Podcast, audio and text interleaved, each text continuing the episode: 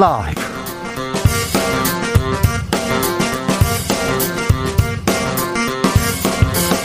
2022년 3월 25일 금요일입니다. 안녕하십니까. 주진우입니다. 북한 김정은 국무위원장이 신형 ICBM 시험 발사를 명령하고 참관하고 전 과정을 지도했다고 밝혔습니다. 김 위원장은 손글씨로 용감히 쏘라 이렇게 적었습니다. 북한은 4년 만에 약속을 깨고 선을 넘어버렸는데요. 정권 교체기에 러시아 우크라이나 전쟁을 하는 상황에서 왜 이 ICBM을 쏘았을까요? 북한은 우리 정부에 미국에 어떤 메시지 전하고 싶은 걸까요? 김준영 전 국립외교원장과 짚어봅니다. 강한 야당 만들겠다. 민주당이 새 원내대표로 이재명, 이재명 후보의 비서실장 출신 삼선의 박홍근 의원 선출했습니다. 윤 당선인 측 장재원 비서실장은 축하 인사를 전했습니다. 윤석열 인수위는 협치를 호소했고요. 민주당은 원칙을 지켜달라고 답했습니다. 172석입니다. 172석 거대 야당의 첫 원내 사령탑 박홍근 원내대표 앞으로 과제는 무엇인지 정치연구소에서 짚어봅니다. 새 정부의 정책 방향 밑그림 그리기 위해 윤석열 인수위가 각 부처 업무 보고를 받고 있습니다. 그런데 다음 주에 이례적으로 KBS 방문진 방통위에게 간담회 참석, 참석하라 이렇게 통보했습니다. 윤석열 인수위의 언론 미디어 담당은 박성준 박성중 국민의힘 의원이 맡고 있는데요. 윤석열 정부 앞으로 언론 정책 어떻게 방향을 잡을지 정철훈 기자와 알아보겠습니다. 나비처럼 날아 벌처럼 쏜다. 여기는 주진우 라이브입니다. 오늘도 자중차에 겸손하고 진정성 있게 여러분과 함께 하겠습니다. 한 주 어떻게 보내셨습니까? 고생 많으셨습니다. 오늘 밤부터 바람 불고요. 어, 비 소식 있습니다. 비가 많이 온다고 하는데 금요일 퇴근길 조심하시기 바랍니다. 조심해서 들어가세요. 3911님께서 하루 종일 흐린 날씨에 금방이라도 비가 내릴 것 같습니다. 그래도 주진우 라이브는 들어야겠죠. 오늘도 좋은 소식 부탁드립니다. 좋은 소식을 전해야 될 텐데 전해야 될, 될 텐데 걱정입니다. 아무튼 어디서 뭐 하면서 주진우 라이브 함께 하고 계신지 아, 소식 전해 주십시오. 봄 소식도 감사히 받겠습니다. 샵 9730 짧은 문자 50원 긴 문자는 100원이고요. 콩으로 보내시면 무료입니다. 그럼 주진우 라이브 시작하겠습니다.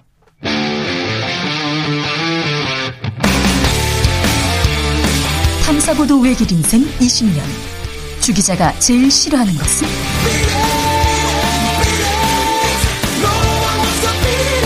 세상에서 비리와 부리가 사라지는 그날까지 오늘도 흔들림 없이 주진우 라이브와 함께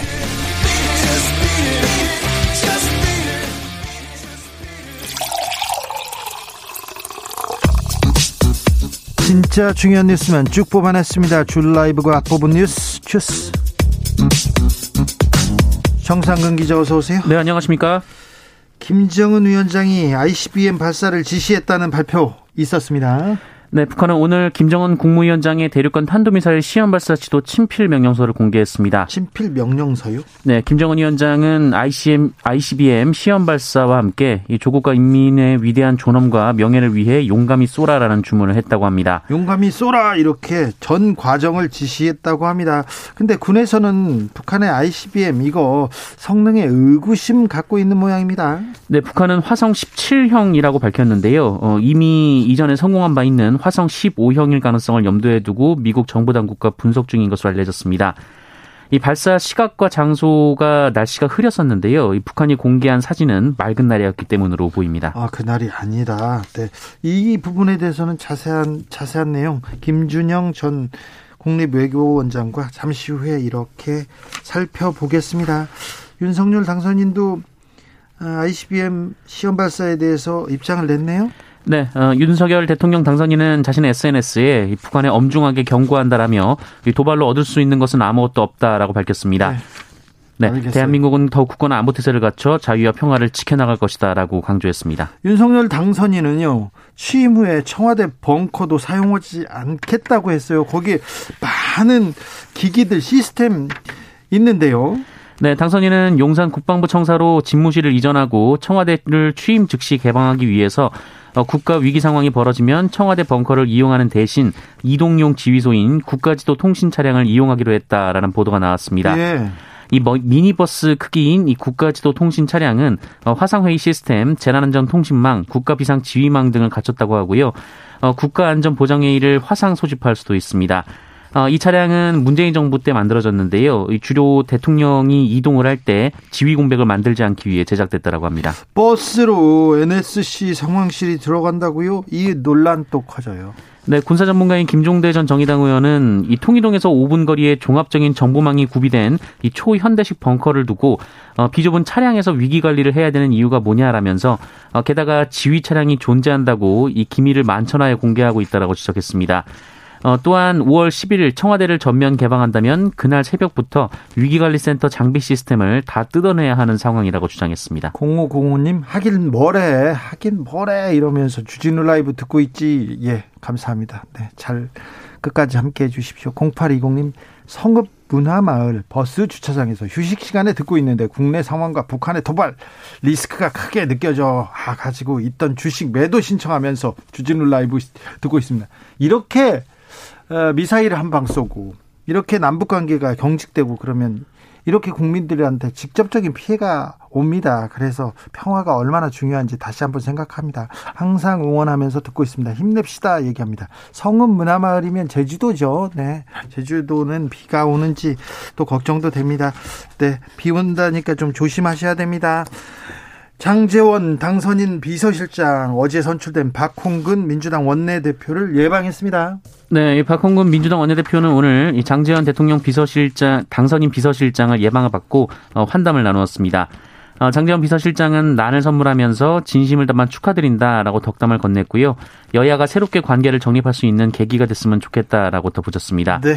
안철수 인수위원장 법무부 보고를 다음 주에 받겠다고 했습니다. 네, 인수위원회가 법무부 업무 보고를 거부해서 파장이 있었는데요. 이 관련해 안철수 인수위원장은 오는 29일, 그러니까 다음 주 화요일에 법무부의 업무 보고를 받겠다라는 입장을 밝혔습니다. 네. 한편 박범계 장관은 법무부에는 검찰국만 있는 게 아니다라면서 이 보고 내용엔 당선자 공약을 잘 녹여낸 좋은 내용도 많은데 하나를 가지고 99개를 배척한다면 안타까운 일이다라고 말했습니다. 그런데요. 인수위에서 또 인수위원장 말을 뒤집었어요? 네, 신용현 인수위 대변인은 그 법무부의 보고 시점은 정해지지 않았다며 안철수 위원장의 발언을 부인, 부인하는 일이 있었습니다.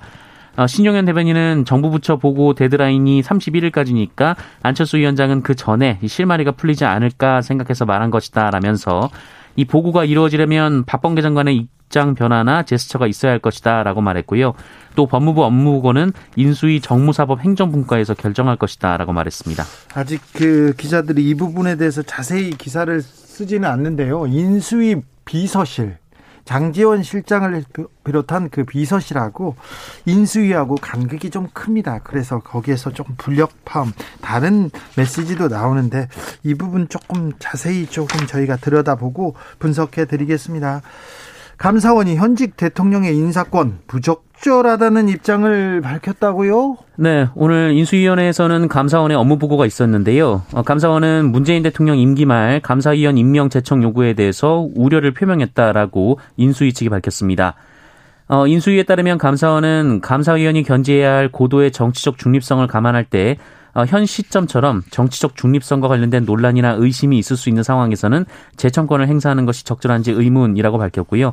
어, 새 정부와 협의되는 경우 재청권을 행사하는 것이 적절하다라는 입장을 내놨습니다. 이게 인수위의 의견이기도 한데 감사원이 인수위 대통령 인수위하고 지금 어, 뜻을 맞췄나 봅니다. 네. 이 감사위원은 감사원장의 재청에 따라서 대통령이 임명하는데요. 이 감사원의 발언에 의하면 감사원장이 재청을 하지 않을 것이라는 의미로 풀이되고 있습니다. 그러니까요. 문재인 정부의 탈원전 정책 관련해서 검찰이 강제 수사에 돌입했습니다. 네, 서울 동부지검은 오늘 탈원전 정책 관련해서 산업부를 압수수색하고 있습니다. 앞서 국민의힘의 전신인 자유한국당은 지난 2019년 2017년 산업통상자원부 국장이 한국전력 산하발전소 4곳 사장에게 사퇴를 종용해서 일괄 사표를 내게 했다라며 어, 백운규 전 장관과 이인호 전 차관 등 4명을 직권남용 혐의로 서울 동부지검에 고발한 바 있습니다. 네. 어, 검찰은 원전 관련 공기업에서 특정 인사들이 퇴출되는 과정에 부당한 압력이 개입됐을 가능성이 있다고 보고 수사를 진행하고 있다고 하는데요. 어, 수사가 이루어지지 않고 있다가 고발 3년 만에 강제 수사에 착수했습니다. 어, 문재인 정부 초기에 환경부 장관이 뭐 블랙리스트를 만들었다 해가지고 누구를 밀어냈다 이런 그 수사를 서울 동부지검에서 했었죠. 그때 주진우 검사가 주도했었는데 그때 주진우 검사가 지금 인수위에 가서 큰 역할을 하고 있다죠. 그런데 거의 비슷한 행태에 지금 수사가 시작됐네요. 아, 정부의 정책, 문재인 정부의 정책을 가지고 검찰이 어, 수사에 나서는 것 아마 정권 초기에 몇 번 보게 될 텐데 어떻게 방향이 잡힐지 좀 우려하는 시각도 있다는 거 네, 알아줬으면 합니다. 음, 이준석 국민의힘 대표가 장애인들의 지하철 시위가 정치적이다 이렇게 주장했어요. 네, 이준석 대표는 오늘 자신의 SNS에 최근 전국 장애인 철폐연대가 서울 지하철에서 이 승하차 시위를 벌이는 것과 관련해서 어, 문재인 정부와의 박원순 시정에서 장애인 이동권을 위해 했던 약속들을 지키지 못했다라는 이유로 오세훈 시장이 들어선 뒤에 지속적으로 시위를 하는 것은 의아한 부분이다라고 주장했습니다. 어, 이준석 대표는 국민의힘은 지금까지도 장애인 이동권 향상을 위해 노력해왔고 더 노력할 것이라면서 네. 아무리 정당한 주장도 타인의 권리를 침해해가면서 하면 부정적인 평가를 받을 수 있다라고 주장했습니다. 그런데 장애인 이동권을 위해서는 어, 장애인 단체들이 아주 오래 전부터 계속해서 시위를 벌였는데 오세훈 시장이 들어서 정치적으로 이렇게 활동했다 이렇게 얘기하는 거죠. 네, 어, 이에 대해서 전국 장애인 철폐연대 측은 이준석 대표가 특유의 갈라치기를 하고 있다라고 주장했습니다. 어, 전장연은 지하철 엘리베이터 100% 설치를 약속한 것은 이명박 전 대통령이었고 어, 박원순 전 시장도 이를 약속했지만 모두 지켜지지 않았다라면서 어, 그 사이 장애인이 리프트를 타다 사망하는 사고들이 발생했고 누구도 책임지지 않았다라고 말했습니다. 네. 어, 전 장현은 이준석 대표는 장애인 이동권 보장 약속마저 정치적 정파 문제로 갈라쳤다라면서 이준석 대표가 의아해야 할 것이 아니라 지금까지 법에, 법에 명시된 권리조차 지켜지지 않고 차별받아온 장애인들이 의아한 상황이다라고 주장했습니다. 네. 안타깝네요.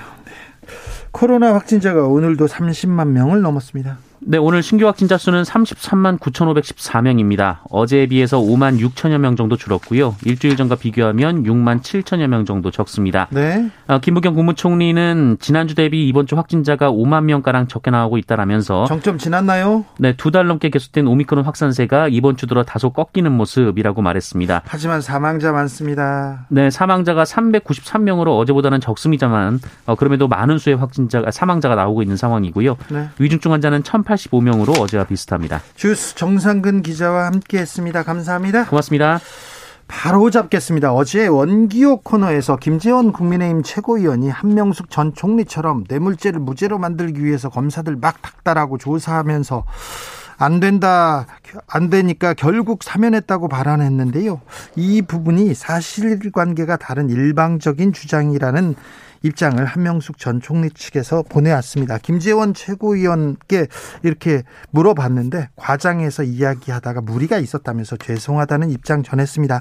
사실관계가 다른 주장 이렇게 저희는 바로 잡겠습니다. 잠깐 인터뷰 이어갑니다. 어제 북한이 ICBM을 발사했습니다. 북한의 의도 지금 왜 쏘았을까요? 한반도 정세에 대해서 깊이 좀 고민해 보겠습니다. 김준영 전 국립 외교원장 안녕하세요. 네, 안녕하십니까. 네, 네 원장님.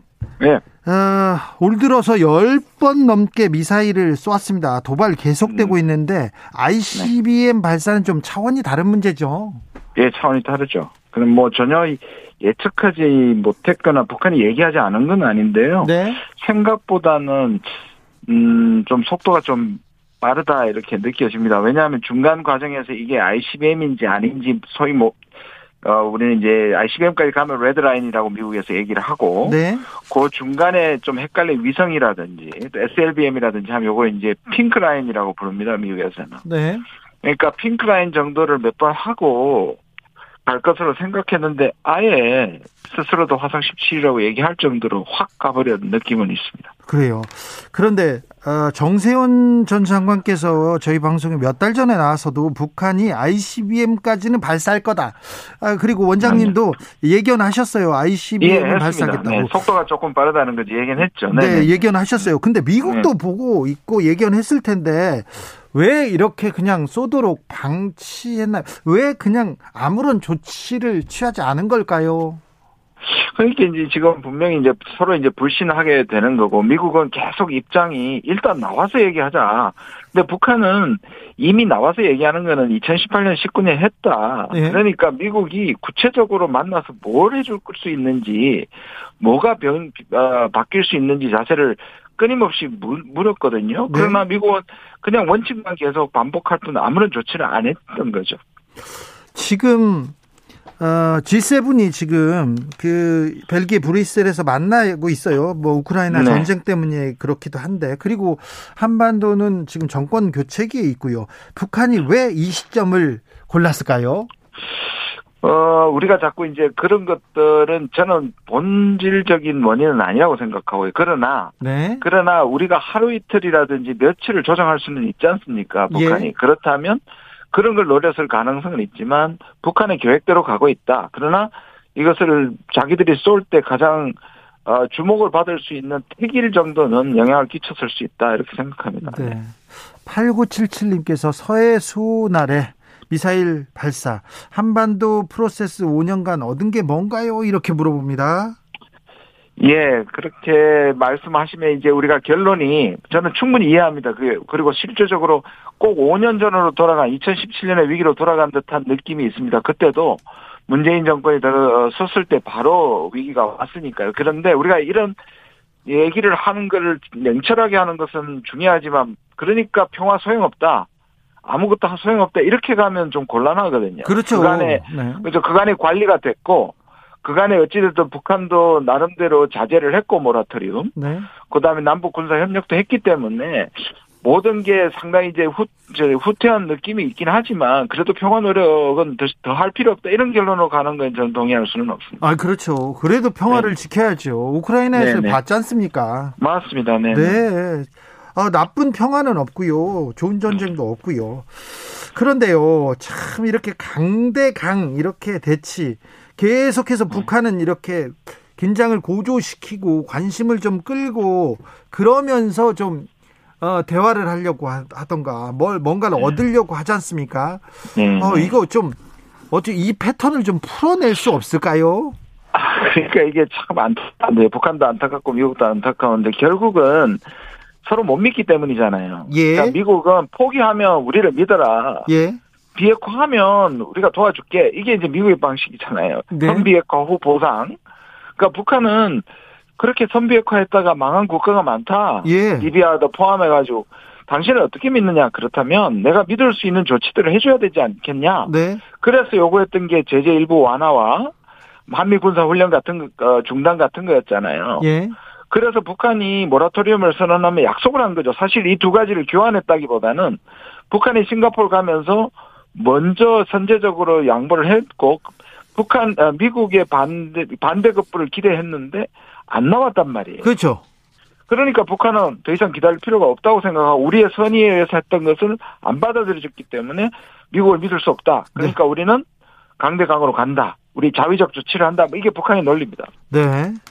북한은 오늘 김정은 위원장 외세와 장기 대결 철저히 하라고 어, 네. 미제와 장기 대결 철저히 준비하라고 이렇게 이렇게 음. 내린 것 같은데. 예. 어, 그리고 뭐, 어, 저, 뭐, 뭐, 미사일 발사에 대해서도 처음부터 끝까지 직접 지도했다고 하고, 아무튼, 네. 세게 치고 나왔습니다. 예. 초강수입니다. 그렇습니다. 그러니까 북한이 아마 북한이 사실상 북한도 2018년을 완전히 페이크로 하는 건 아니지 않습니까? 상당히 심각하게 비핵화를 고려했고 예, 예. 미국의 반대 거부를 했는데 사실 2019년의 2월에 국제적으로 엄청난 망신을 당하고 사실 실패를 했단 말이에요. 예. 그리고 북한 입장에서는 그 다음에 미국의 변화를 기다렸지 않습니까? 예. 그리고 바이든 정부의 정부의 그 저, 정책까지도 기다렸단 말이에요. 그러니까 초기에 좀 지켜봤죠. 예, 북한은 더 이상 아니라고 판단을 했고, 예. 사실 실제로 1월 19일 날, 아, 이 모라토리엄 파괴를 신속하게 검토하라고 얘기를 했거든요. 예. 그러니까 이제 북한은 결론을 내렸다고 보는 거죠. 그리고 지금 말씀하신 어 저기 말씀 인용하신 것처럼 장기간의 대치를 두려워하지 않겠다. 맞서겠다라고 보는 거죠. 어, 근데 한 발짝 더 나갈 수도 있습니까, 북한이? 네. 아, 이제 핵실험 문제인데요. 네. 결국은 이 두 가지는 다 비중이 뭐 어느 하나가 더 높다. 예를 들어서 ICBM 다음에 핵실험이다. 저는 그렇게 보지는 않고요. 예. 둘다 이제 모라토리움을 했던 거 아닙니까? 근데 네. 이제 그걸 뭘 먼저 깨느냐의 문제인데 핵실험은 분명히 주변국들한테는 충격적이지만 ICBM은 미국한테는 ICBM이 훨씬 더 중요할 수도 있습니다. 왜냐하면 예. 미국한테 직접적 위협이 되지 않습니까? 그렇죠. 그러니까 이 다음이 뭐 핵실험이다. 핵실험 해도 하나도 이상하지 않은 거지만 네. 뭐 이것이 더 강도를 끌어올리는 것이 핵실험이다. 그렇게 생각하지는 않습니다. 아무튼 ICBM은 뭐 우리한테 보라고 지금 쏘는 건 아닌 것 같아요. 미국한테 당연히 그렇죠. 야 미국한테 사실 우리는 맞습니다. 네. 네. 미국한테 나와라. 이제 얘기하라. 니네들은 뭘 할래? 이 얘기를 할 것인데 북 북한의 지금 초강수에 대해서 미국은 어떻게 반응하고 있습니까? 미국은 이제 저 여전하죠. 이것이 이제 레드, 미국 방식으로 레드라인을 어겼다. 약속해놓고 왜 깨냐. 실제로 이제 그렇게 공격을 하는 거고, 그 다음 제재를 올릴 것이고, 그런데 사실 북한이 원하는 방향에 대해서는 한쪽에는 열어놨죠. 외교도 생각, 외교적인 접근을 하겠다. 그런데 그 외교적 접근의 조건은 북한이 나와서 양보를 하고 비핵화를 해야 되는 거죠. 계속 지금 서로 주고받기를 하는 거, 상대 탓을 하는 것이죠. 1457님께서 달래면 안 된다. 선제 타격해야 된다니까 이렇게 얘기하시는데 어떻게 해야 됩니까? 아니 선제 타격하면 그러면 북한은 뭐 가만히 있습니까? 문제는 북한도 피해를 입겠죠. 우리도 피해를 입는다는 거죠. 우리는 아유 그럼요. 그럼요. 북한이 가진 것보다 우리가 훨씬 더 많이 가지기 때문에 우리가 관리하는 것이지 이게 승부의 문제가 아닙니다. 이게 지금 어제 축구 경기가 아니란 말이에요. 네. 아우 전쟁 그 키우가 폭격 당해가지고 그 전쟁에 참상 받는데 이런 얘기를 하면 어우 참. 예, 그러니까 자존심이나 감정의 문제가 아닙니다. 죽고 네. 사는 문제인 것이고 피해의 문제이기 때문에 전쟁은 어떻게든 가서는 안 되는 것이죠. 아, 윤석열 당선인 쪽 외교안보 담당자들이 북한의 도발에는 대가가 따를 것이다 이렇게 보여주겠다 이런 입장 계속 냈지 않습니까? 예, 예, 예. 요거 어떻게 보십니까? 이게 사실은 단호한 태도를 보이는 거 하고 북한을 자극하거나 특히 지금의 위치에서는 보면 제가 가장 걱정하는 거는 뭐냐면 이렇게 되면 북한의 도발이 마치 이제 이 한반도를 중심으로 군비 경쟁이 일어날 것이고요. 예. 그다음에 지금 미러 관계와 미중 관계가 안 좋은 상황에서 사실 북중러와 한미일로 가게 되는 촉발하는 네. 그, 그 도화선이 될까 저는 가장 걱정입니다, 사실. 아. 이제 코드에 가입하고 만약에 이제 선거운동 기간에 말씀하셨던 것처럼 한미일 군사동맹의 방향으로 가게 되면 이것은 돌이킬 수 없는 신냉전으로 가게 되고 그렇게 하면 한반도가 다시 강대국의 대결의 장이 되는 것이죠. 근데 그런 방향으로 가겠다고 지금 인수위가 꾸려진 거 아닙니까? 인수위 인사들 몇몇 보면 어 그런 우려. 네, 아, 네 맞습니다. 사실 어 이명박 대통령 때 이제 강경책을 주도했던 사람이 다시 재등장을 한 것이고요. 네. 그렇게 보면 우려가 되죠. 사실은 이 부분에 대해서 국민들의 이제 안보 문제나 평화 문제가 걸려 있기 때문에 예를 들어서 그리고 중국과 저렇게 반대하고 경제 제재를 받을 수 있냐 실제로는 실제로는 그 강경책을 하기는 쉽지 않으리라고 봅니다. 과거에 지금 인수위에 있는 분 중에 한 분이 네. 실제로 지소미아를 밀실에 사다가 공개되는 순간에 엄청난 역폭풍을 포기를 했었죠. 그리고 물러난 그러니까. 김태효 인수위원이 네 맞습니다. 유사시 자위대 한반도 진입을 말씀하시던 분 아닙니까? 네 맞습니다. 그래서 사실은 그렇게 갈 가능성이 높은데 그거를 어떻게든 국민들이 반대를 하고 그 부분을 이제 막아내야 되는 것이 필요하죠. 사실 네. 그렇게 가서는 안 된다고 생각합니다. 아, 4월이 옵니다. 4월에는 뭐 문재인 정부 임기가 마지막이고요. 거기에다 네. 김일성 생일이 있고요. 그다음에 한미 연합 훈련도 예정돼 있습니다. 네. 좀 4월이 좀 심상치 않습니다. 불안합니다. 예, 심상치 않고요. 이제 이게 과연 4월 15일쯤 전후해 가지고 이 ICBM을 쏠 거라는 예상을 저를 포함해서 많은 분들이 하셨잖아요. 네. 그러면 지금 한 5일에서 한 20일 전인데 이것까지 포함할 거냐 아니면 이거 다음에 또또 있느냐 예. 하는 질문을 할 수 있는데 저는 두 가지 다 가능하다고 보고요. 예. 왜냐하면 어 저 진, 어, 과거에 쏘았을 때도 2연속으로 어, 쐈거든요. 화성 14도 7월 4일 그리고 24일 후에 28일 날 또 쏘았고요. 모라쏘는 화성 12도. 네, 모라쏘. 예, 모라쏘르기 때문에 그럴 가능성도 있다고 보, 입니다 아, 네. 그러니까요. 맞, 맞네요. 미사일로. 어, 이거 8일 전에 쏘고 또 쏜 거니까 이번에도. 네, 네. 예. 그리고 8일 전에 실패를 했고 이거를 이제 사실 화성 17이 이제 첫 침묵이고 발전되고 덩치도 커졌는데 이거는 전력화라기보다 지금 실험 중이니까 더 할 가능성도 있다고 보여집니다. 네. 어, 저기 윤석열 당선인이 국방부 청사를 좀 옮기기로 해서 국방부도 그러면서 NSC 청와대 벙커 들어가지 않겠다면서 어그 이동형 버스 같은 데서 NSC를 주재할 예정이라고 밝혔는데요. 이 부분은 어떻게 보세요? 어, 사실 뭐 불가능한 얘기는 아닙니다. 사실 이동식 이 국가지 통신 차량이 이제 문재인 대통령이 처음으로 한 거거든요. 이게 이제 지방으로 갈 때 공백이 생기지 않기 위해서 마련한 건데요. 네. 뭐 가능은 하겠지만 우리가 지금 하는 이런 굉장히 이 위중한 상황에서 꼭 그렇게 해야 되냐. 그래서 청와대에서 도대체 들어가고 싶어 하지 않은 것이 거의 거의 뭐 알레르기처럼 보입니다. 네. 결벽증처럼 보입니다. 한반도 평화 절대 포기할 수 없는 최우선 과제가 돼야 되는데 음. 차기 정부는 어떻게 해야 합니까? 어떻게 이 숙제 풀어야 됩니까? 그러니까 단기적으로 감정적으로 정치적 이익이나 왜냐하면 강하게 보이잖아요. 네? 우리가 우리의 군사력 동맹 듣기는 좋지만 그것은 사실상 긴장 고도로 간다는 얘기입니다. 왜냐하면 북한이라고 해서 우리가 강하게 난다고 해서 북한이 지난 30년을 봤을 때 그러면 북한이 고개를 숙일 리가 없지 않습니까? 거기에다가 러시아와 중국이 북한을 돕게 되면 아까 말씀드린 것처럼 강대강으로 가는데 자존심 세우면서 실제로는 긴장 구도로 가져오고 Korea discount가 되고 이런 것이 사실상 우리한테는 장기적으로 아, 장기적뿐만 아니라 국익에는 결코 도움이 안 된다는 부분을 좀 생각해 주셨으면 좋겠습니다. 몇 년 동안 잊고 살았는데요, 원장님 북핵 그러게요. 문제가 다시 이제 아, 당면한 숙제로 아 지금 떠올랐습니다. 네. 떠오를 것 같아서 걱정입니다. 네, 걱정입니다. 네. 네. 오늘 말씀 잘 들었습니다. 김준영 네, 감사합니다. 전 국립 외교원장이었습니다. 교통정보센터 다녀올까요? 오수미 씨.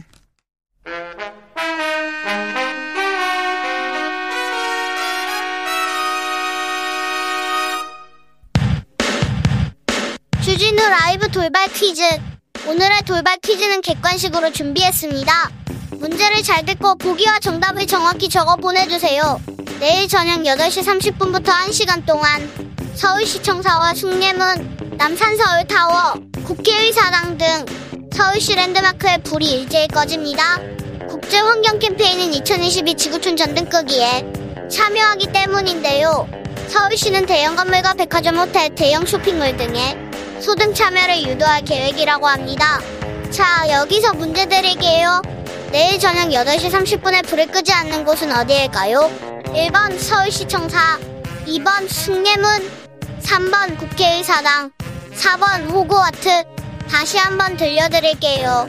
1번 서울시청사, 2번 숭례문, 3번 국회의사당, 4번 호그와트. 샵9730 짧은 문자 50원 긴 문자는 100원입니다. 지금부터 정답 보내주시는 분들 중 추첨을 통해 햄버거 쿠폰 드리겠습니다. 주진우 라이브 돌발 퀴즈 월요일에 또 만나요.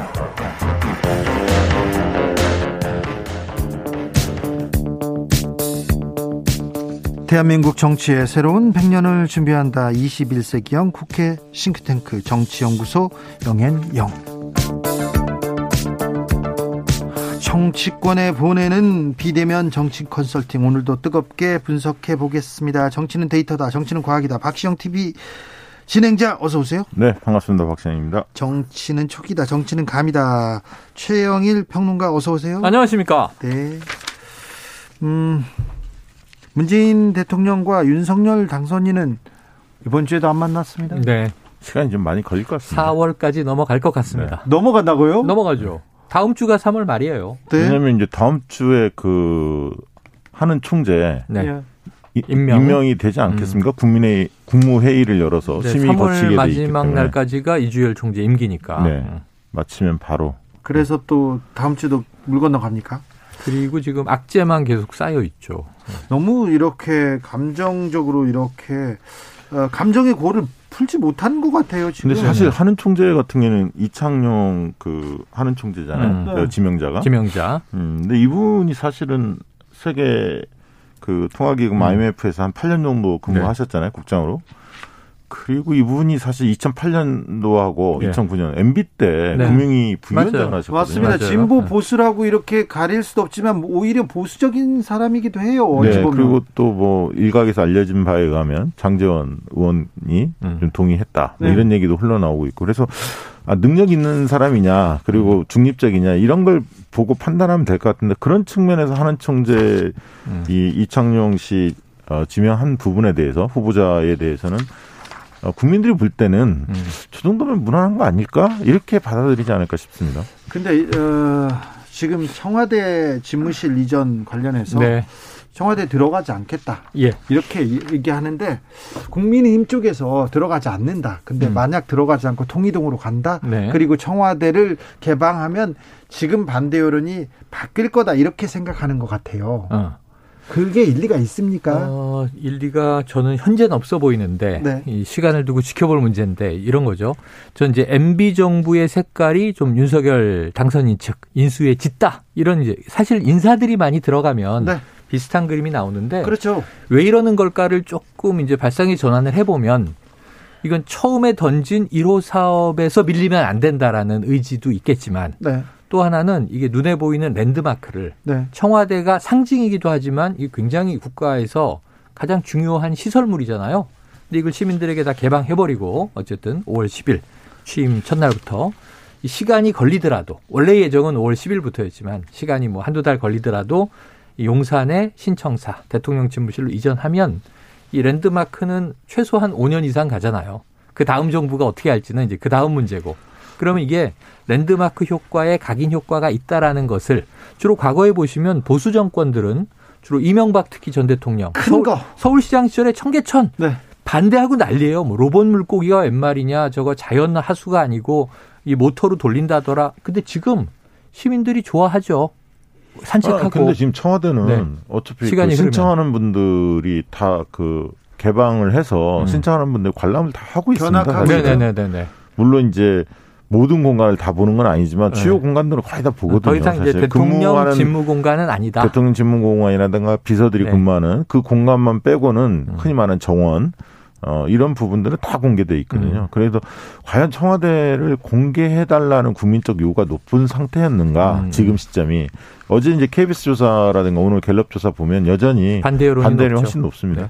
네. 어, 자, 어제는요, 박근혜 전 대통령이 퇴원하면서 음. 대구 달성 사저로 입주했습니다. 네. 윤석열 당선인한테는 조금 풀어야 될 숙제가 어려운 숙제가 하나 던져졌어요. 음. 네, 어제 메시지가 참 의미심장했습니다. 음. 그, 저는 눈에 들어왔던 메시지가 과거 이제 달성에서 선거운동할 때 네. 어떤 지나가는 사람들이 여기 공기 참 좋다 어. 이 얘기를 했는데 처음에는 그게 시골이니까 공기 좋다 어. 이렇게 알아들었는데 나중에 생각해 보니까 선거 분위기가 참 좋다는 의미로 음. 어, 인식됐다 됐다. 해석이 음. 됐다는 거죠. 그러면서 이어가신 분들이 제가 못다 이룬 꿈들을 음. 어, 이제 또 다른 이들이 그걸 꿀 수 있도록 본인이 미력이나마 작은 힘이나 보태겠다. 네네네. 그 특히 대구에서 대구에서. 대구에서 좋은 인재들이 뭐 꿈을 이룰 수 있도록 네. 도약을 이뤄낼 수 있도록 작은 도움을 작은 도움을 보태겠다. 보태겠다. 네네. 그러면서 갑자기 이제 유영아 변호사 최측근의 대구 음. 시장설도 나오고 그 음. 얘기는 결국 대구가 본인의 정치적 고향이고 자산이기 때문에 네. 대구에서는 어 박근혜 영향력이 상당히 있을 것이다라고 본인이 판단하신 것 같아요. 음. 그래서 이제 어 박근혜 땅 그렇게 말하면 이제 뭐 건방진 얘기겠지만 어떤 정치적 의미에서 음. 박근혜 대통령의 영향력을 꽤 키우려고 노력하실 것 같습니다. 아, 저도 딱 그 대목이에요. 정치적인 메시지는 없었, 없었다고 많은 언론들이 얘기를 하는데 삼성병원 나올 때는 어쨌든 이건 뭐 병원 의료진에게 건강이 많이 좋아졌다, 회복돼서 감사하다. 짧은 인사 맞아요. 여기는 별 정치적 메시지가 없는데 대구에선 분위기가 달랐어요. 이제 이 메시지도 길었지만 빡 지금 박 대표님하고 똑같아요. 어, 좋은 인재를 좋은 인재들이 대구에서 뭔가 좋은 변화를 이루고 나아가서 대한민국 발전에까지 보탬이 되도록 작은 힘을 보태겠다라는 건 강력한 정치적 메시지예요. 그렇죠. 제가 볼 때는. 네. 그래서 당장 어 6, 6일 지방선거에서 지금 보세요. 홍준표 의원, 뭐 김재원 최고의원 유영하 변호사 이제 나중에 이름이 이제 어제부터 등장을 합니다. 네. 그 외에도 지금 대구에서는 시장? 권영진 현 시장 삼선 도전 이진숙 씨도 있죠. 네, 이진숙 전 대전 MBC 사장 네. 지금 이렇게 기라성 같은 인물들이 나오는데 한 명이 되는데 만만치가 않았는데 박 전 대통령의 대구 달성의 등장으로 공기가 달라지고 있다. 네. 완전히 달라지고 공기는 있어요. 완전히 달라지고 있어요. 그동안 감점룰 가지고 싸우고 있었는데 그게 중요한 게 아니라 오히려 박 전 대통령의 마음속의 인물은 누구인가 이렇게 돼버리고 있는 거죠. 그러니까 이제 예를 들면 배신자에 대한 음. 저주, 박근혜 음. 전 대통령의 저주가 시작될 가능성이 있죠. 음. 그리고요. 이, 아시다시피 이명박 측 인사들이 친이계 인사들이 지금 인수위에서 그림을 그리는 사람들이 그렇죠, 많습니다. 그렇죠. 네. 지방선거에서 공천에서 어, 박근혜계 사람들이 조금 홀대를 받을 가능성이 있는데 음. 여기에 지금 이 박근혜의 상징성이 굉장히 영향을 미칠 가능성도 음. 아니, 왜냐하면 대구는요 사실 민주당에서 승리하기 어려운 지역이잖아요. 네. 결국 이제 보수 내에서의 어떤 대립과 갈등일 음. 텐데요. 그런 측면에서 굉장히 의미가 있다고 보여지는 거죠. 음. 그래서 이게 재밌는 구도가 되고 있어요. 네. 의외로 네. 지금 문재인 정부는 임기 말 마지막에 이제 안보와 국민 안전 여기에 최선을 다해서 5월 9일까지 정말 사고 없이 마무리하는 근데 지금 이제 ICBM 도발 등 한반도 북한 문제가 좀 심각하게 격화되고 있긴 한데 네. 요 외에 국내 정치로 들어와 보면 전 어 이게 친이계 친박계가 또 등장하겠구나. 지금 말씀하신 그 내용이에요. 지금 인수위를 비롯해서 윤석열 당선인의 윤석열 정부의 내각은 친이계 이명박 정부 때 그림이 많이 이제 이 다시 돋아 올라오고 있는데 어 그럼 지방선거를 필두로 친박계가 약진을 할 가능성이 있단 말이에요. 네. 여러 가지로 이 지금 좌장이 돌아왔단 말이에요.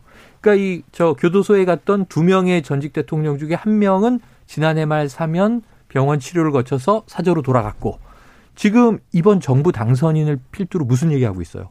첫 일성이 저 회동 전에 이명박 전 대통령 사면하라였잖아요. 네. 그럼 이 사면 가지고 지금 현 정부와 신구 권력 충돌의 한 변수가 사면인데 지금 이미 돌아와서 이 보수의 심장부에 이제 딱 둥지를 튼 박근혜 전 대통령은 그 부분이 윤석열 음. 당선인으로서는 굉장히 고민되는 아, 대목일 아, 텐데 왜냐하면 내부 충돌이에요. 취임하시면 음. 그 MB 사면 문제를 지금 현 정권에서 할 가능성이 거의 없거든요. 지금 네, 분위기를 네. 보면 네. 그 국민 여론도 반대가 높지 않습니까? 음. 그러면 취임하자마자 MB를 또 지지하는 분들이 있잖아요. 그렇죠. 국민의힘 내부에서. 그러면 사면 요구가 나올 겁니다. 그렇겠죠. 근데 이제 그걸 만약에 단행하면 또 지방선거에 영향을 미칠 거고 또 이거를 그렇죠. 오래 시간을 끌면 끌수록 음. 또 거친 또 반발들이 나올 테니까 음. 굉장히 어떻게 보면 곤혹스러운 상황이 처해질 것 같습니다. 맞습니다. 여기서 한, 하나 더. 네. 박근혜 전 대통령 사저. 사저를 유튜브 채널 가로 세로 연구소에 돈을 빌려서 이렇게 네. 샀다고 하는데 네, 그걸 이야기를 했죠. 네. 예, 밝혔습니다. 이거 어떻게 봐야 됩니까? 그거는 근데 뭐 나중에 이제 책을 지금 낸다는 거잖아요. 그 그렇죠. 인쇄를 통해서 차츰 아, 갖겠다. 책을 내, 냈어요. 아, 예. 그리고 그 옥중에서 낸 그리움은 아무에게나 생기지 않습니다의 수입이 한 1, 2억이다 이렇게 밝혔고 네. 그게 사저에 일부 들어갔는데 부족해. 책, 은또 내실 거요 아마? 아니 그러니까 아. 지금 박근혜 대통령이 어쨌든 정치적으로 뭔가 목소리를 내고 싶어 하시는 음. 것 같고 그럴수록 아까 있던 뭐 책이든 뭐든 음. 계속 활동을 그 강조하는 뭔가가 네. 나올 겁니다. 네. 네. 그래서 이제 재정도 좀 확보도 하고 영향도 더 키우시려고 그렇지. 하겠죠. 네. 네. 아무튼 동생 박지만 씨가 엄청난 부자인데 음. 아무튼 유튜브 채널에 이렇게 손을 어, 빌었습니다. 어, 신세를 졌다. 네, 네. 앞으로 어떤 좀 역학 관계가 있을까 오, 네. 지켜봐야죠. 그러니까요. 돈 문제도 중요하죠. 민주당으로 넘어가 보겠습니다. 어, 삼선의 박홍근 의원이 신임 원내대표로 음. 이렇게 선출됐습니다. 다 아시다시피 이재명계 핵심이고 음. 어, 비서실장을 지냈습니다. 민주당은 강한 민주당을 표방했는데요. 어떻게 갈까요? 음, 그러니까 어제 이제 사실 표 차이를 공개를 안 했습니다. 비공개를 하다 보니까 네네. 네. 여러 설들이 막 돌았는데 한 표 차이다, 뭐 그건 아니고요. 차이다 네, 여러 가지 알아봤는데 음. 어, 두 자릿수 이상 난것 같고요. 음. 조금 나, 나긴 났습니다. 근데 이제 그걸 밝히지 않기 때문에 음. 여러 억측들이 있었던 것 같고요. 어쨌든 개혁 지도부를 어, 선출했다. 음. 한마디로 손을 들어줬다. 네. 그만큼 지금 그 윤석열 당선자가 하고 있는 여러 가지를 봤을 때 문재인 대통령이나 이재명 그 지난 대선 후보에 대해서 칼끝이 겨눌 가능성이 상당히 크다. 그런 음. 위기감들이 좀 있는 것 같고요. 그렇죠. 그리고 그 그런 상황 속에서 어, 민생 문제 또 검찰 개혁, 언론 개혁 이런 음. 문제들에 대해서 단호하게 대처하지 않으면 민주당이 생존하기도 어렵고 국민 삶을 음. 지키기도 어렵다. 그런 측면에서 젊은 박홍근 의원을 선출한 것 같은데요. 음. 박홍근 의원은 뭐 저는 개인적으로는 과거 학생 시절부터 잘 알고 있었던 음. 분인데 이 굉장히 또 성실하기도 하지만 네네.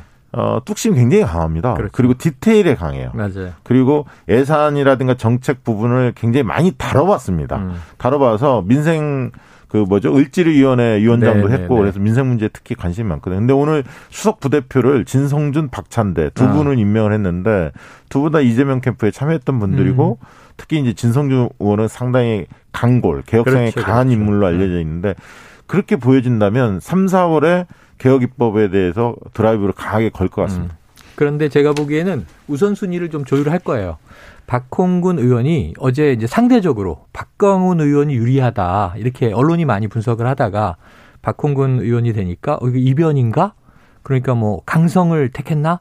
근데 박홍근 의원을 가까이서 보면 강성이라고 하기에는 합리주의자에 가까워요. 그렇죠. 제가 보기에 네. 그러니까 상대적으로 뭐 박강원 의원보다는 좀 젊으니까 개혁적이지 않겠느냐라는 기대감이고 강성 아니에요. 합리적으로 갈 텐데 어떻게 가냐면 지금 남은 이 임기 마지막 야당이 되기 직전까지 그동안 못했던 과제들, 검찰 개혁 등 이걸 드라이브를 걸면 역풍의 또 우려도 있어요. 그러니까요. 예, 그래서 뭐, 뭘 먼저 해야 되냐면 개혁 과제를 제일 선단에 내세우고 네. 우선순위로는 개혁 과제예요. 코로나 극복, 네. 추경 문제. 추경을 먼저 다룰 예, 겁니다. 그리고 네. 이거는 이저 이 윤석열 당선인 측도 주장했던 거고 네, 네. 공약이에요. 추경에 대해서는 예, 이견이 없어요? 50조 어떻게 할 거냐?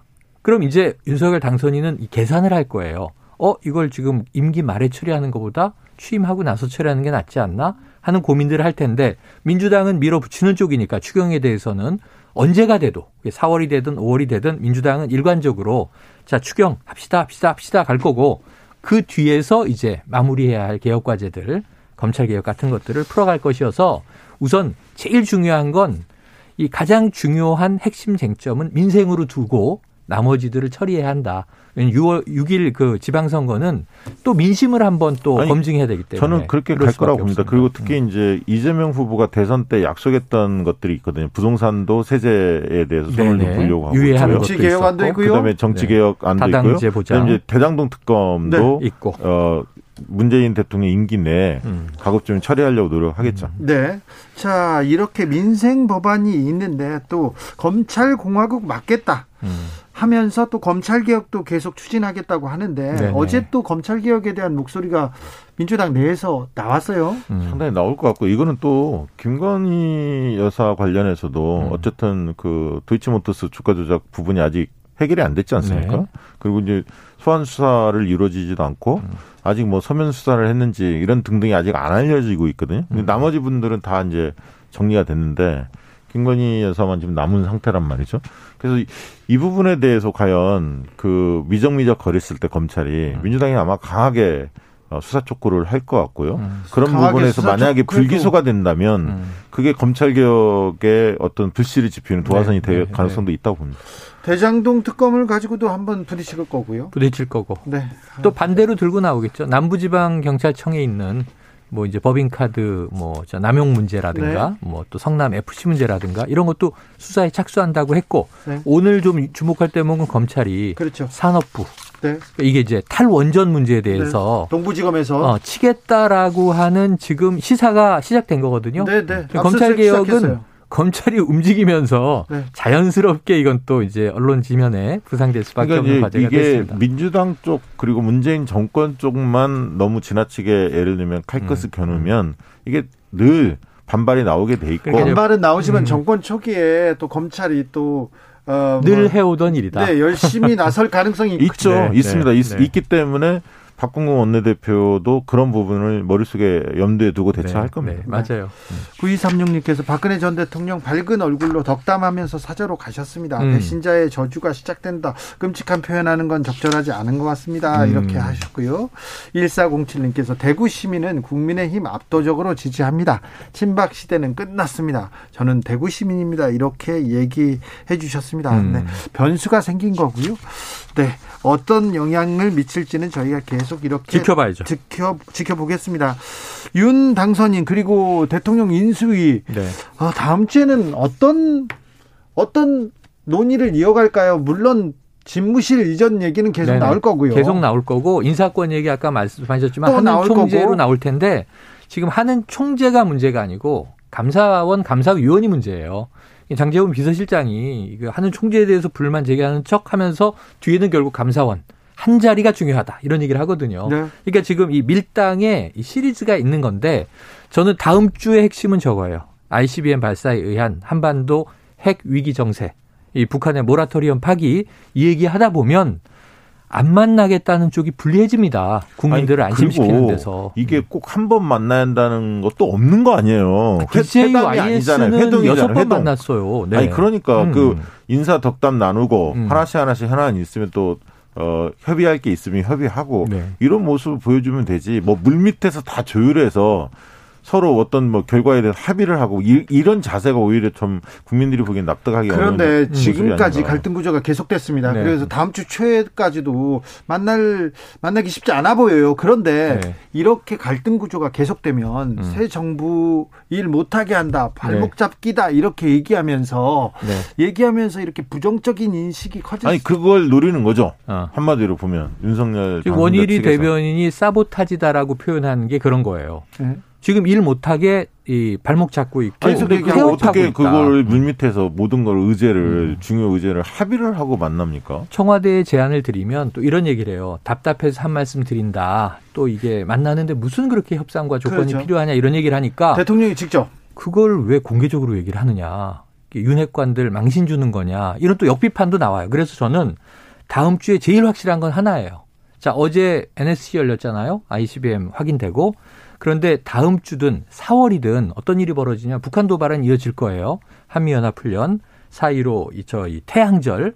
그래서 그 도발이 있으면 NSC가 모이죠. 네. 그럼 문재인 대통령이 제안을 합니다. 네. 자, 윤 당선인이 네. 불과 몇 주 후에는 NSC를 주재해 하셔야 되는 입장이다. 한번 와서 국가 지도 뭐 통신 차량을 쓰시든지 네. 아니면 국방부 벙커를 쓰시든지 그건 자유인데 자, NSC에 들어오셔서 네. 지금 현재 이제 대북 상황들에 대해서는 함께 옵저버로 네. 모니터링을 하셔라.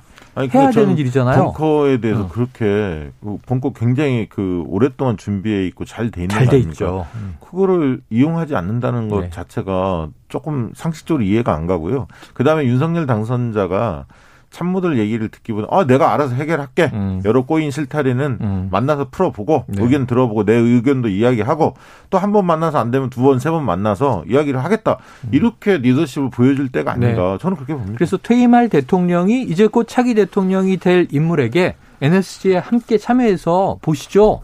했을 때 이거 거절할 것이냐. 아니 그런 모습이 네. 윤석열 당선자의 인기도 더 올리는 그렇죠. 자기가 지금은 얻는 길입니다. 결단하고 음. 자기가 이렇게 움직일 때인데 그런데 그 밑에서 물밑 접촉 그리고 또 뭐또 음. 협의 하고 있었기 때문에 그 사람들의 뜻을 지금 지금 저버리지 못하는 것 같아요. 네. 이게 그거를 미리 그렇게 상정을 하고 자꾸 의제를 중심으로 신무자들이 만나다 보니까 더 어려워지는 거예요, 음. 사실은.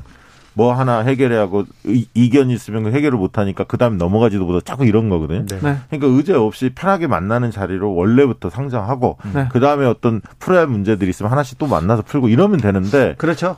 그 지금 윤석열 당선자도 문재인 대통령이 임명을 했기 때문에 과거에 그렇죠. 경찰청장 그렇죠. 그다음에 음. 이제 정치 보복에 대한 뉘앙스가 있었지 않습니까 음. 대선 때 그러다 보니까 만남 자체를 좀 껄끄러워하는 거 아닌가 그런 느낌도 좀 전달이 됩니다. 근데 지금 좀 우려하셔야 될 게 윤석열 당선인은 5년 가야 되잖아요. 네. 다음 주에 지방순회 시작한다 그랬어요. 네. 만약에 TK 지역 대구 먼저 가서 달성해서 자 박근혜 전 대통령님 좀 뵙겠습니다. 네. 인간적으로 미안했습니다. 저는 공직을 수행했을 뿐이지만 이 사과하고 나오면 현 대통령은 안 만나는데 전 대통령은 지금 지방을 찾아가서 만났단 말이에요. 여론이 좋을까? 이 물음표에 대해서 인수위 쪽에서 고민을 좀 해보시라고요. 지금이야말로 윤석열 스타일. 음. 자기가 결정하고 자기가 몇 발자국을 앞으로 나가야 할 텐데 음. 아, 네. 그게 조금 아쉽다는 그 지적도 있다는 거 유념하시길 바랍니다. 채널을 좀 바꿔야 된다. 이런 조홍천 의원의 지적도 있었는데 네. 어, 다음 주에는 어떻게 이 갈등 구조가 풀릴지 어떻게 갈지 좀 지켜보겠습니다. 보시죠. 최영일, 박시영, 박시영, 최영일 두 분 오늘도 감사했습니다. 고맙습니다. 고맙습니다. 저는 잠시 숨 좀 돌렸다가요. 6시 2부에서 이어가겠습니다. 2부에서 많은 내용 준비해 놨으니 어디 가지 마십시오.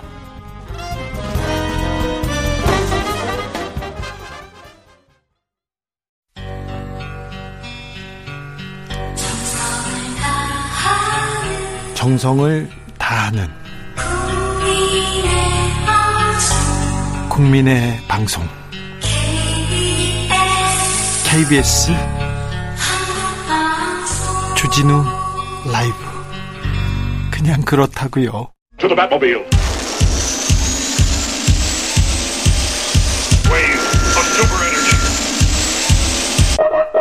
주기자의 1분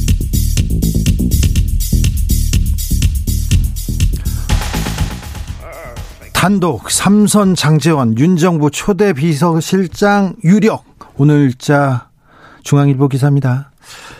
그런데 단독 윤정부 첫 비서실장 권영세 물망 3월 17일자 중앙일보 기사입니다. 어? 언론사 내부에선 좀 통일을 하시지. 언론의 단독 드립을 쏟아집니다. 누가 어떤 자리에 간다는 기사 이어집니다. 정치가 카지노 판도 아닌데 자꾸 찍기 보도 성행합니다. 맞으면 특종이라고 우기고요. 아니면 말고 바로 잡지도 않습니다. 오보를 반성하는 건 언론에서는 용납할 수 없는 관행인가 봅니다. 인사 중요합니다. 그런데 며칠 먼저 아는 게 그리 중요합니까? 정확하지도 않아요. 장재원 의원 아니라고 바로 하지 않습니까? 가끔씩 그 자리 밀어주려고 하마평 기사 쓰시는데 그런 정원 유착 많습니다. 다 티납니다. 웃겨요. 그 어느 때보다 언론 개혁에 대한 목소리 높습니다. 제발 국민의 눈높이에서 국민의 알 권리를 위해서 기사를 좀 써주세요. 박근혜 전 대통령 이사떡이 그렇게 중요합니까? 당선인 점심 메뉴 또 그렇게 중요합니까? 당선인 다녀간 식당 맛이 좋았다는 르포 이건 좀 너무하지 않습니까? 그리고 국민의 입장에서 질문을 좀 해주세요. 김치찌개 이야기만 묻지 마시고요. 기자님들 왜 그렇게 타자는 열심히 치시는지 지금까지 주기자의 1분이었습니다. 아델 루머 헤시트.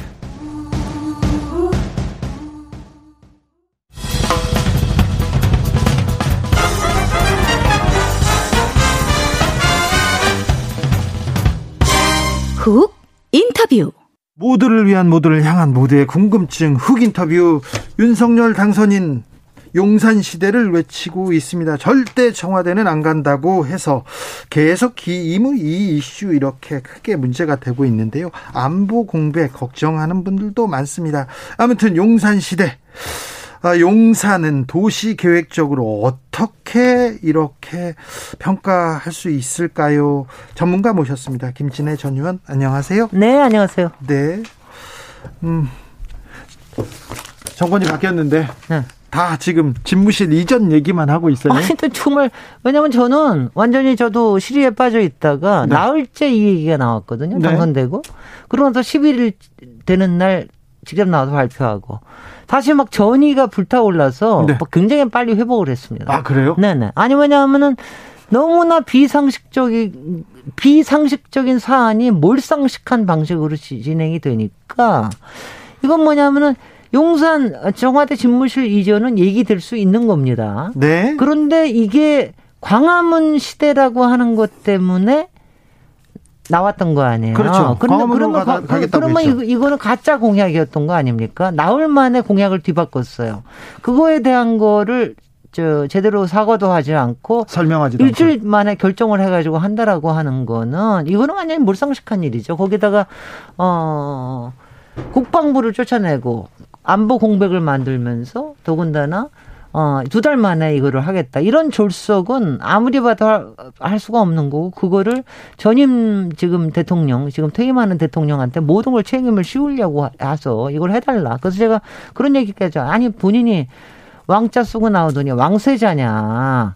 아, 선, 저기, 뭐, 선왕이 이거 다 풀어주고 나가야지 자기가 왕이 될 수 있다고 그러는 거냐. 이거는 굉장히 제왕적인, 초법적인, 제왕적인 방식으로 이게 진행이 되는 게 굉장히 석연치 않습니다. 왜 이런 걸 할까? 왜 네. 이걸 할까? 왜 그런지는 조금 설명이 필요한 것 같습니다. 아직 납득하지 못하는 국민들이 그럼요. 많습니다. 네. 그런데요, 공간이 의식을 지배한다 이 말은 전문가가 보기로는 어떻습니까? 그러니까 굉장히 뭐라 뭐라 그럴까? 이미 저기 지배를 당한 자의 말이죠. 제가 이거는 윈스턴 처칠 네. 예전에 한 말이 있어요. 네. 그게 뭐냐면 우리는 건물을 만들고 건물은 다시 우리를 만든다. 음. 영어로 하면 we shape our buildings and the buildings again shape us 이거예요. 네. 굉장히 유명한 말이라서 우리가 이 말을 많이 써요. 그래서 우리는 도시를 만들고 네. 도시는 다시 우리를 만든다. 그러니까 이게 어느 정도 영향을 받는다는 거죠.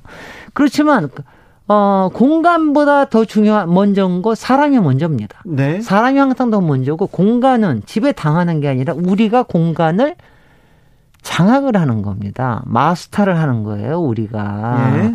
그걸 하는 게 하는 것 중에 기법이 도시 계획도 그렇고 네. 건축도 그렇고 모든 디자인이 우리가 공간을 잘 활용하는 이런 거를 하는 건데 그거를 못 하시면서 집에 당한다. 그러면 어디에 있느냐에 따라 완전히 달려면 그동안 검찰청에만 계셨으니까 그 공간에서 지배를 받으셨나요? 말이 안 되는 얘기죠. 자, 그런데 네. 청계천도 옛날에 반대했다. 경부 고속도로 뭐 개발할 때는 들어 놓았다.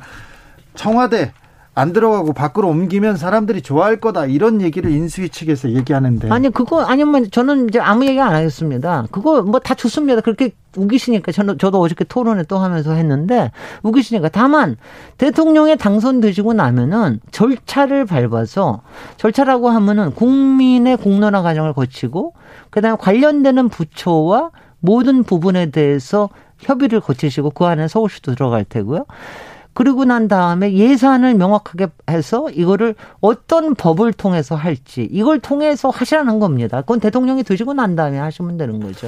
그거 기억하시겠습니다만은 노무현 대, 통령도 어, 행정수도 네. 나중에 행정 중심 복합 도시로 바꾼 것도 네. 다 법을 만들어 가지고 그 법에 따라서 절차를 만들고 예산을 따 가지고 한 겁니다. 그렇게 그렇죠? 하셔야 됩니다. 네. 네. 그게 좀 오래 걸리겠죠. 그 절차를 따라. 그거 싫은 거죠. 싫은 겁니까? 9412님께서 윤 당선인께 용기와 찬사를 좀 보내세요. 왜들 못 잡아먹어서 난립니까?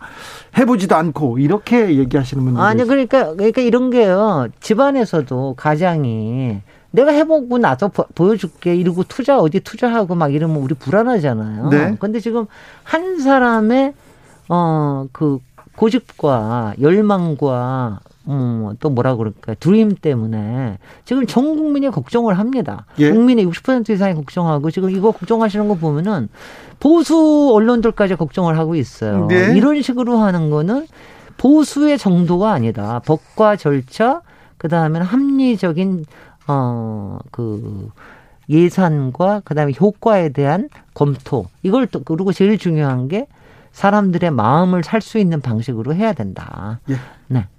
일부 전문가, 뭐 건축가도 있고 교수들이 어 용산 좋은 계획일 수 있다. 뭐 유현준 교수도 비슷한 얘기를 했습니다. 도시 계획적으로 보면 어떻습니까, 용산은? 아니요, 이런 거, 난 제가 이렇게 얘기할게요. 어느 것도 안 되지 않아요. 제가 아, 예. 왜냐하면 청와 저 청와대도 용산으로 갈 수도 있는 거예요. 네. 저는 근데 근데 문제는 뭐냐면은 이미 청와대는 그 자리에 있는 거, 대통령 집무실이 있는 거로 지난 7, 80년 동안 서울의 도시 계획이 다 거기에 맞춰서 돼 있습니다. 용산은 지난 2, 30년 동안 굉장히 hot place인데 여기는 항상 전제 조건이 용산 공원이 생긴다. 네. 그리고 용산의 업무 지구는 상당히 어, 고충 첨단 업무직으로 한다. 예. 이거 두 개가 전제였거든요. 예. 근데 예. 용산공원의 전제가 깨지면 깨진다는 거는 이제 여기에 대통령 직무실 들어오면은 경호와 안전과 국방과 그다음에 교통과 이런 것들이 모든 게 생기는 거 문제가 생기는 거거든요. 이거를 깨트리 틀을 깨트리는 거기 때문에 제대로 원천적으로 생각을 해야 된다. 이 점에서 서울시장의 역할도 중요한데 이번에 저도 오세훈 시장을 좀 비판했습니다마는 진정 나서서 이 얘기를 해야 된다. 그렇죠. 서울시가 가장 중요하지 않습니까? 그럼요. 용산구도 물론 중요합니다만은 네. 그런데 나와 기껏해서 이것도 발표하시고 난 다음에 예. 그날 와서 한 30분 만나고 가면 이게 말이 됩니까? 그러면 오세훈 시장이 지금 열심히 주장하는 것도 앞으로 어, 서울의 모빌리티 혁명이 그 드론으로 이루어져서 이른바 air권 그러니까 지상, 지상권이죠. 이 air에서 일어나는 이런 항공이 굉장히 중요한 게 되는데 용산이라면 또 이제 어그 그, 거기는 이제 뭐가 비행체는 못 가지 않습니까? 그러니까 그러면. 그렇게 되면 비행체가 그러니까 모든 게 다 못 간다고 그럴 수는 없지만 네. 위험이 커지기 때문에 그거에 대한 거를 새롭게 규칙을 다 만들어야 되는 거죠. 그렇죠. 네. 네. 그러니까. 6642님께서 네. 대통령 집무실을 옮기는 거 반대하지 않습니다. 그런데 방법과 순서가 좀 잘못된 거 아닙니까? 이렇게 얘기합니다. 그렇죠. 청와대는 음습하다, 구중궁궐이다, 가면 소통 안 된다. 이 부분에 대해서는 어떻게 봐야 됩니까? 저는 그거는 그렇게 안 보고요. 다만 네. 청와대는 요거는 있었습니다. 대통령 집무 왜냐하면 그게 노태우 대통령 때 만들어진 건데 네. 일단 의전과 경호를 너무 강조를 해요. 아, 그, 그러니까 그래서 이제 본관은 주로 의전이고 네. 여민관에 비서들이 나와 있는데 그래서 대통령이 주로 여민관에 나와서 일을 해요. 예. 근데 저도 계속해서 주장을 했는데 여민관을 개축을 해서 네. 새로 지어서 거기다가 대통령의 집무실, 비서들의 집무실, 그다음에 프레스룸까지 다 만들어서 네. 하면 됩니다. 별로 어렵지 않은데 국회에서 예산을 안 줘요. 왜 청와대 바꾸느냐 이래가면서. 네. 그러니까 아주 작은 그 대신 그동안 NSC 벙커 같은 거는 굉장히 시설을 강화를 했지요. 네. 그러니까 그것만 바꾸면 되는 거예요. 별로 어려울 게 없습니다. 그래요? 모든 게돼 있는데. 그리고 청와대는 굉장히 밝은 데요 누가 음습하대요? 아, 그렇습니다. 거기야말로 햇살이 바르고 풍수적으로 굉장히 좋은 데입니다. 아, 풍수가 좋, 아, 그러니까 예전에 네. 경복궁도 만들었을 뿐만이 아니라 고려 시대에도 행궁을 거기다 만들었어요. 바로 네. 지금 청와대 터에. 그렇죠. 네.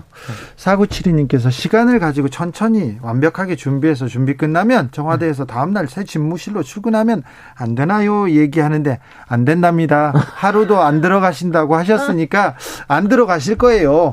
어, 청와대에 안 들어가고 뭐 바깥에서 조금 어렵게 일하는 모습을 보면 또 여론이 바뀌지 않을까 그런 생각도 좀 있는 것 그러니까 같아요. 지금 어떻게 보면은 저기 전임 대통령을 협박할 뿐만 아니라 국민에게 왜냐하면 지금 일종의 전시 위기를 조, 조성을 하고 계시는 중이에요. 네. 나는 네. 그거 굉장히 바람직하지 않다고 봅니다. 3282님께서 국민을 위해 잘하겠다는 새로운 정부 좀 맡겨주세요. 세수를 새 포대 시작하겠다는데 왜 비난만 하세요? 이렇게. 아니 그거니까 취임하시고 난 다음에 하시라니까. 아, 누가 뭐라고. 네. 네. 누가 반대가 아니라 취임, 취임하시고 난 절차대로. 절차대로. 네, 알겠습니다. 네. 민주당 소식으로 좀 가보겠습니다. 지금 민주당원이신가요? 그럼요. 네. 우리 합당했습니다. 합당했습니다. 열린민주당과. 네. 민주당원입니다. 저 음. 어제 어, 박홍근 의원이 원내대표로 이렇게 선출됐는데 네. 자, 김진애 전 의원 민주당 어떻게 해야 어떻게 해야 지방선거도 치르고 민주당이 어떻게 해야 살아남는다. 아니 지도부에도 안, 안 있는 사람한테 일단은 저는 이번에 박홍근 원내대표 선출은 저는 이재명 사랑법 그 다음에 민주당을 좀 제대로 한번 일을 맡겨 보자고 하는 뭐 어, 여러 바램에 대한 부응이었다고 생각이 되고요. 기회가 예. 생겼으니까 일단 원내는 기본적으로는 우리 지금 필요한 특검법 그 다음에 검경 수사 분리 부분 이런 부분들을 이번에 4월 입법을 완벽하게 해야 되고요. 네. 그다음에 중대선거구제 뭐 이거 이런 거 해야 되고 그다음에 선거는 또 선거대로 치러야죠. 비대위원회에서 선거는 그리고 어 그다음에 이제 하면은 선대위원회와 네. 후보들이 치르는 거니까 네. 잘하면 되죠. 또, 또 창의적인 생각이 많으신 분이고 네. 또 남이 보지 못하는 걸 잘 보시는 분이니까 제가 물어보는데 네. 이번 대선에서 네. 민주당이 패한 원인은 뭡니까?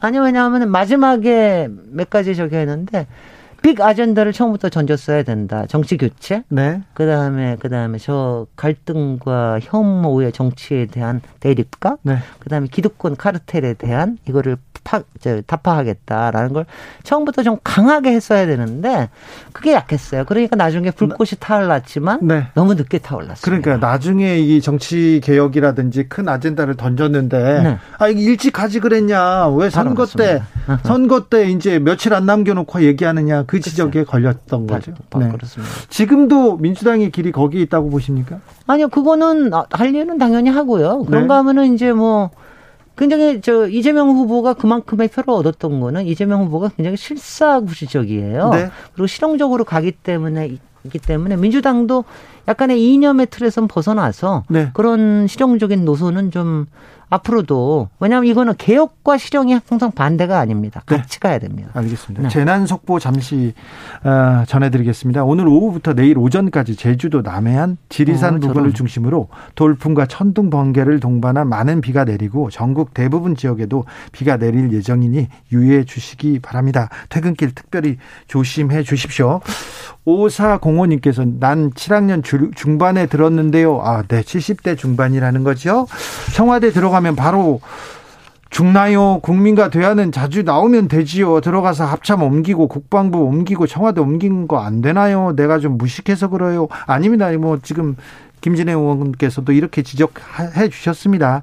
9227님께서 다수의 국민이 뽑았으니 결과도 감내해야죠. 이렇게 얘기했습니다. 지난 지방선거 때는 그 서울시장에 나오셨어요. 제가 열린민주당의 서울시장 후보였는데 네. 후보 단일화를 더불어민주당하고 했죠. 네. 그래서 제가 국회의원직을 그때 사퇴하면서까지 후보 단일화를 했습니다. 네. 네. 이번 지방선거에도 도전하십니까? 이거 이렇게만 얘기할게요. 이번 지방선거는 다들 일단 구도가 너무 나쁘다. 대선 직후기 때문에. 네. 그다음 서울시장 같은 경우는 오세훈이 상당히 강하다. 네. 그다음 세 번째는 다만 이번에 용산 졸속 이전 문제가 생겨서 여러 가지 바꿀 어, 기회가 하나 생겼다. 네. 그럴 때 어떤 후보가 나가야 의회의 바람을 일으키면서 이재명 플러스 알파를 만들 수 있겠느냐 이걸 네. 고민을 해야죠. 고민해야죠. 저까지 저까지 포함해서 고민하고 네. 있습니다. 정봉주는 아니죠? 네. 그런 얘기 물어보시면 안 됩니다. 네, 안 됩니다. 정부, 네. 정부는 아니랍니다. 아니요, 그런 얘기를 물어보시면 안 됩니다. 알겠어요? 그거는 제가 코멘트 할 수 있는 게 아닙니다. 알았어요. 네. 네. 1447님께서 세월이 달라지면 변화가 생기는 겁니다. 국민께 돌려주신다잖아요. 좋은 일인데 왜들 비난으로 그러세요? 우리도 역사 깊은 청와대 구경 좀 합시다. 제발 좋은 생각으로 잘 살아봅시다. 협심 얘기했는데 지금도 청와대는 구경이 가능합니다. 견학이. 구경 가능하고 1년에 가능합니다. 70만 명이 오고 계십니다. 네.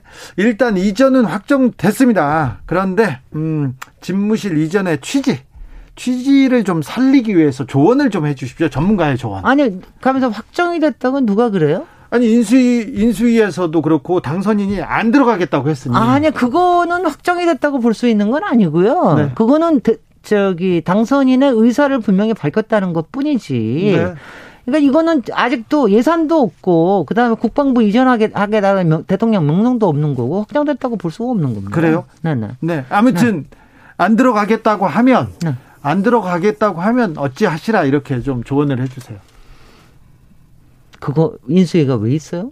그런 거 조언하라고 있는데 그렇죠. 인수위 아니에요. 제가 인수위 아닌데 네. 그걸 왜 조언을? 전문가니까. 청와대에 일단 들어가서 네. 모든 시설이 99.9% 갖춰져 있는 청와대에 들어가서 국민을 염려하게 하지 마시고 경호 잘 받으시고 왜냐하면 경호를 잘 받는 것도 대통령 측의 의무거든요. 예. 국민 불안하게 하지 마시고 청와대에 있으시면서 잘 계획 세우셔서 국민들 어, 그 설득하시고 이렇게 해서 가면 되는 거 아니겠어요? 뭐, 아, 뭐, 아 니 여기에 다른 얘기가 뭐가 있습니까? 아, 그러니까요. 그런데 안 들어간대잖아요. 절대 청와대는 안 된다잖아요, 습니까 아니 글쎄 그러면은 그 저기 뭐 그거를 도대체 아니 그 도, 도대체 어떻게 해야 될지 그는 모르겠어요. 미스테리야. 아, 그렇습니까? 네. 그, 그, 그 김진애도 전혀 생각이 안, 된, 안 듭니다. 아니, 왜냐하면 저도 네. 뭐 설계하거나 저기 할 때 여러 클라이언트가 굉장히 여러 가지 자기 나름대로의 편견이 계신 분들이 있어요. 네. 근데 이거는 대통령은 그런 편견을 가지시면 안 됩니다. 어떤 고정관념을 가지시고 하면은 그러니까 여러 가지 얘기가 나오면 그걸 들으시고 그 안에서 합리적인 방법으로 선택을 하셔야지 네. 본인이 먼저 갈 방향 정하고 가시면 곤란합니다. 그렇습니까? 네. 네. 아, 네. 좀 좀 들었으면 이 얘기를 좀 들, 들으셨으면 좋겠습니다. 좀 부탁드리겠습니다. 지금까지 김진애 전 의원이었습니다. 감사합니다. 네, 고맙습니다. 교통정보센터 다녀올까요? 오수미 씨. 정치 피로, 사건 사고로 인한 피로, 고달픈 일상에서 오는 피로. 오늘 시사하셨습니까? 경험해 보세요. 들은 날과 안 들은 날의 차이. 여러분의 피로를 날려줄 저녁 한 끼 시사. 추진우 라이브.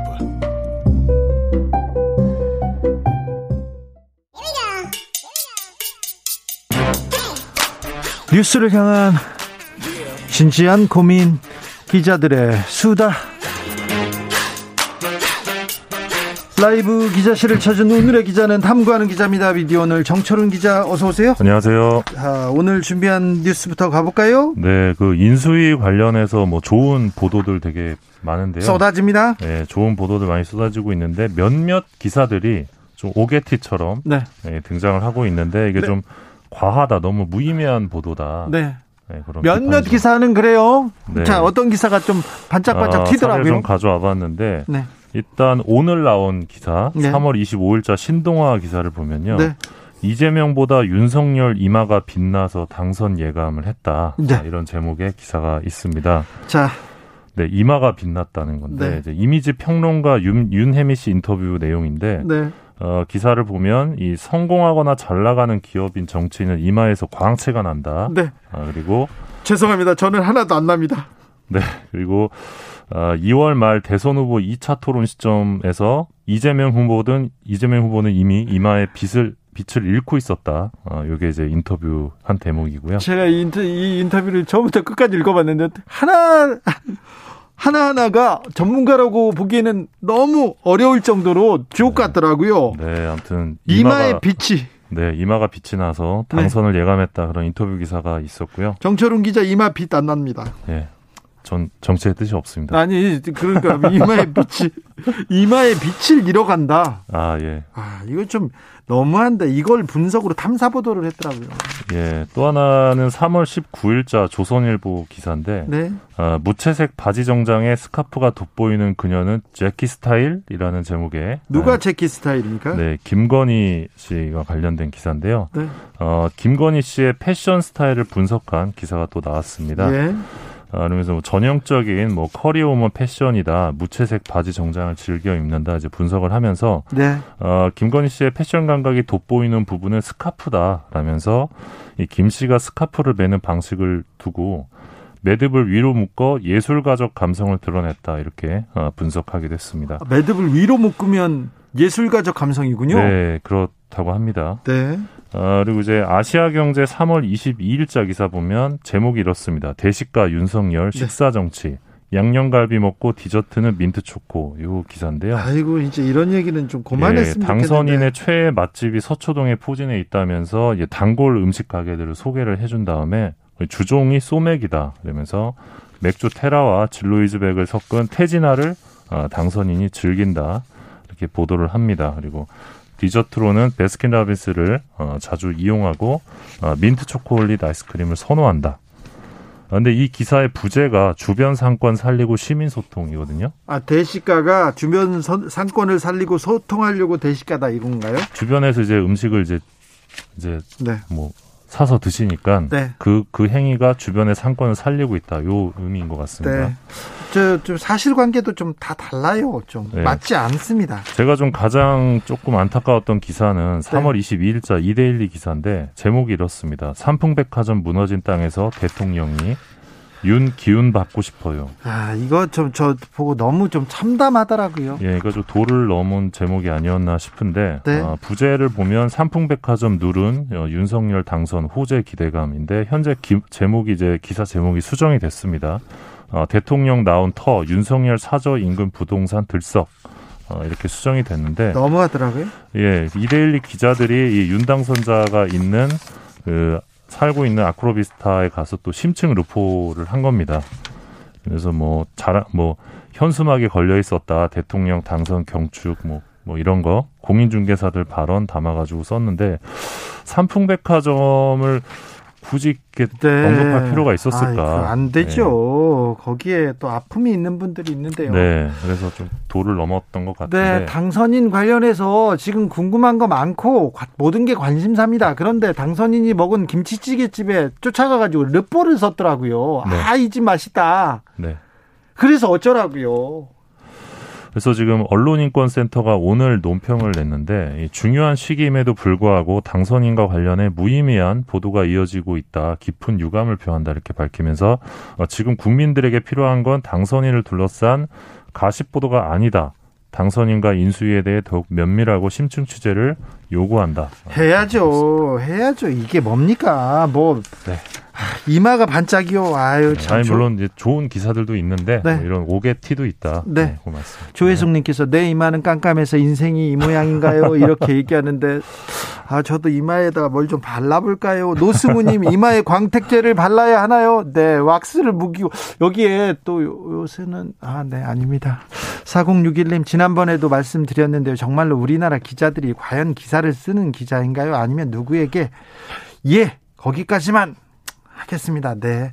이지영님, 근데 듣기 싫은 기사를 굳이 읽어주는 이유가 뭔가요? 포털 사이트에 떠도 안 보이면 그만인데 굳이 여기서 소개해줘서 듣게 하시네요. 아니요, 이런, 이런 얘기는 읽어줘야 됩니다. 이렇게 하면 안 된다고 국민의 편에서 국민의 입장에서 묻고 제대로 기사를 쓰라고 생각해야 됩니다. 그렇게 얘기를 해줘야 됩니다. 저는 이름도 불러주고 싶은데요. 거기까지는 안 하는 건데 기자가 쓰는 그 기사 그 지면 자기 게 아닙니다. 그 회사 게 아닙니다. 국민들 겁니다. 그래서 이건 얘기해야 되는 거 아닙니다.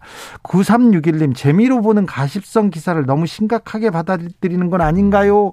아니요, 이게 가십성으로 이거 김치찌개를 뽑아 이 이마 반짝반짝을 가십으로 썼다고요? 그렇지 않습니다. 네. 그렇지 않아요. 그래서 저희가 얘기하는 겁니다. 네, 네. 다음 어떤 이야기입니까? 어, 지금 뭐 인수위 출입 기자 신청으로 뭐 기자가 1,200명이 인수위 출입 신청을 했다는 얘기도 있는데 아, 그래요? 지금 저도 인수위 취재를 하고 있는데 진짜 취재가 안 됩니다. 안 돼요? 예, 전화도 거의 안 받으시고 예.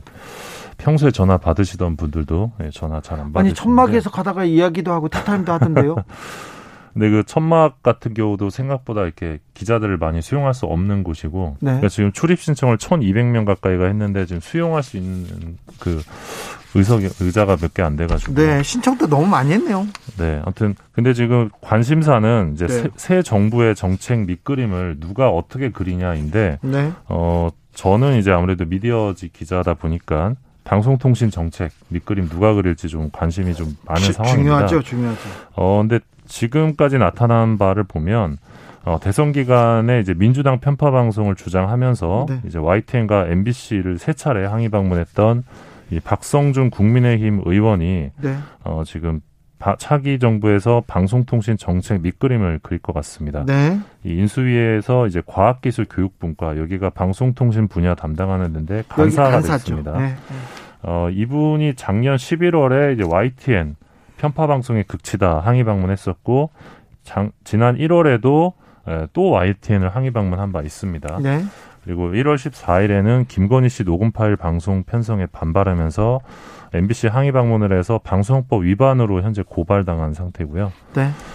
어, 이분 외에도 좀 방송통신 분야 담당할 걸로 보이는 인수위 전문위원으로는 이 박근혜 정부 청와대에서 대변인실 선임행정관을 역임했던 최수영 씨가 있습니다. 네. 작년 서울시장 재보궐선거 당시에 안철수 국민의당 후보 측 공보단장이었고요. 학자 출신 중에는 성동규 중앙대 미디어 커뮤니케이션학과 교수가 눈에 띄는데 이분은 이제 2019년 말에 황교안 당시 자유한국당 대표회의에 여의도 연구원장으로 발탁돼서 어, 최근까지 국민의힘 미디어 정책 특별위원회 위원장을 맡았던 분입니다.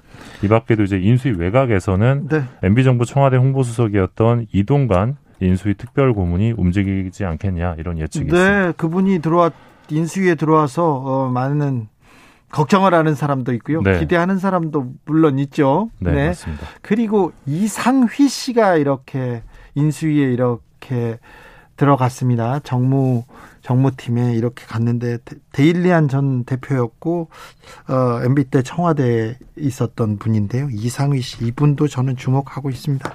다음 만나볼 뉴스는요. 예, 근데 지금 인수위에서 역대 최초로 어, KBS와 또 MBC 대주주인 방송문화진흥회 그리고 방송통신심의위원회를 불렀습니다. 인수위에서 처음으로요. 네. 예, 처음입니다. 네. 어, 목, 이 간담회 형식인데요. 이제 목적은 이제 업계 의견 청취입니다. 인수위 과학기술교육 분과에서 이제 KBS 방문진 방통심의를 만나겠다는 건데 이게 조금 논란이 좀 되고 있습니다. 네. 인수위 네. 쪽에서는 그냥 그 의견 청취다 간담회 형식이고 보도 편성과 관련된 사안은 원천적으로 제외한다. 뭐 이런 입장을 밝혔는데 어 사실 당사자들은 좀 그렇게 받아들이기 어려운 상황인 것 같습니다. 일단 출석 사실상의 출석 통보를 받은 건데 인수위로부터 네.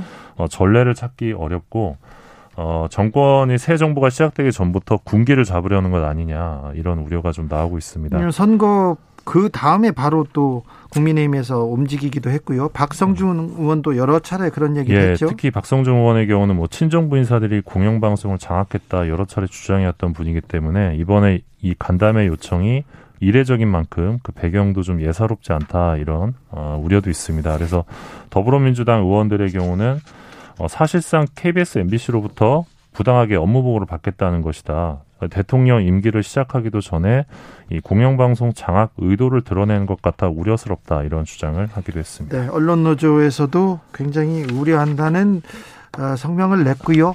네. 5721님께서요.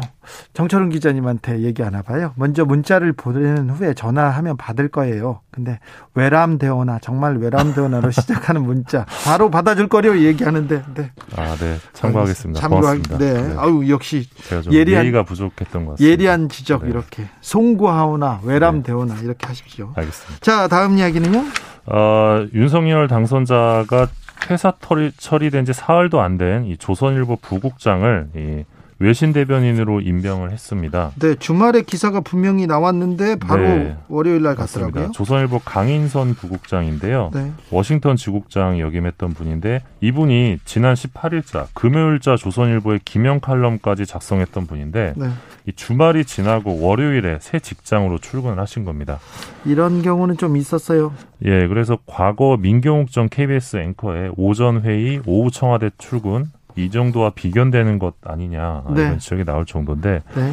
어, 사실 비슷한 전례가 있습니다. 네. 5년 전에도 문재인 정부에서도 있었어요. 네, 문재인 정부 출범 직후 청와대 대변인 내정서를 휩싸였던 김희겸 당시 한겨레 기자 아, 논란이 거세지자 청와대 제안을 고사했습니다. 네. 두 달 뒤 한겨레 사표 낸 다음에 사표 제출 이후 약 6개월 뒤에 6개월 있다가 갔어요. 6개월 네, 청와대 대변인으로 자리를 옮겼는데 네. 그러니까 이 당시 최소 숙려 기간으로 6개월을 보낸 건데 어, 강인선 부국장의 경우는 지금 3일이 네, 걸렸습니다. 네. 물론 이제 민주당도 국민의힘을 비판할 처지가 못 된다 이런 지적도 가능합니다. 대선 네. 대선 기간에 이정원 JTBC 기자랑 안규령 YTN 아나운서가 어 1월 7일까지 뉴스 시사 진행을 하다가 18일에 민주당 선대위로 간 경우가 있기 때문에 네. 뭐 역시 이 부분도 비판받을 대목이 있는데 어 지금은 이제 점점 이런 직행하는 사례들이 아무런 비판 없이 이뤄지고 있는 것 아니냐 이런 네. 우려도 있습니다. 선거 기간 동안 그 선거 캠프에서 몰래 이렇게 활동하다가 바로 이렇게 인수위나 인수위나 뭐 청와대로 직행하는 경우가 있었어요 방송사에서 그 방송사에서 특별히 많았는데 아 이런 일이 아직도 계속되고 있네요. 좀 이런 고리는 끊었으면 하는 바람이 있는데 좀 안타깝습니다. 네. 기자들의 수다 잘 들었습니다. 미디어오늘 정철운 기자와 함께했습니다. 고맙습니다.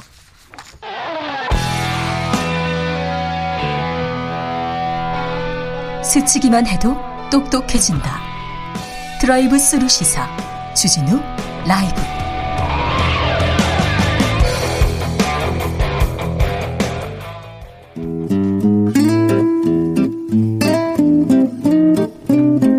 현실의 불이 꺼지고 영화의 막이 오릅니다. 영화보다 더 영화 같은 현실 시작합니다. 라이너의 시사회. 영화 전문 유튜버 라이너 어서 오세요. 네, 안녕하세요. 잘 지내시는지요? 네, 잘 지내고 있습니다. 네. 요즘은 어떤 영화 잘 보셨습니까? 어떤 드라마 잘 보셨습니까? 어, 최근에 나온 영화 중에서는 뭐 요즘 아카데미 시즌이라서요. 아, 네. 이제 아카데미 관련 영화들을 전부 다 보고 있는데 올해 좀 작품이 좋습니까? 네, 요번에 파워 오브 도그라는 영화도 있고요. 뭐 네. 벨파스트라든지 뭐 리코리시 피자 뭐 좋은 영화들이 많이 나왔습니다. 그렇습니까? 네, 그래서 영화 어떤 영화를 좋아하는 사람으로서는 네.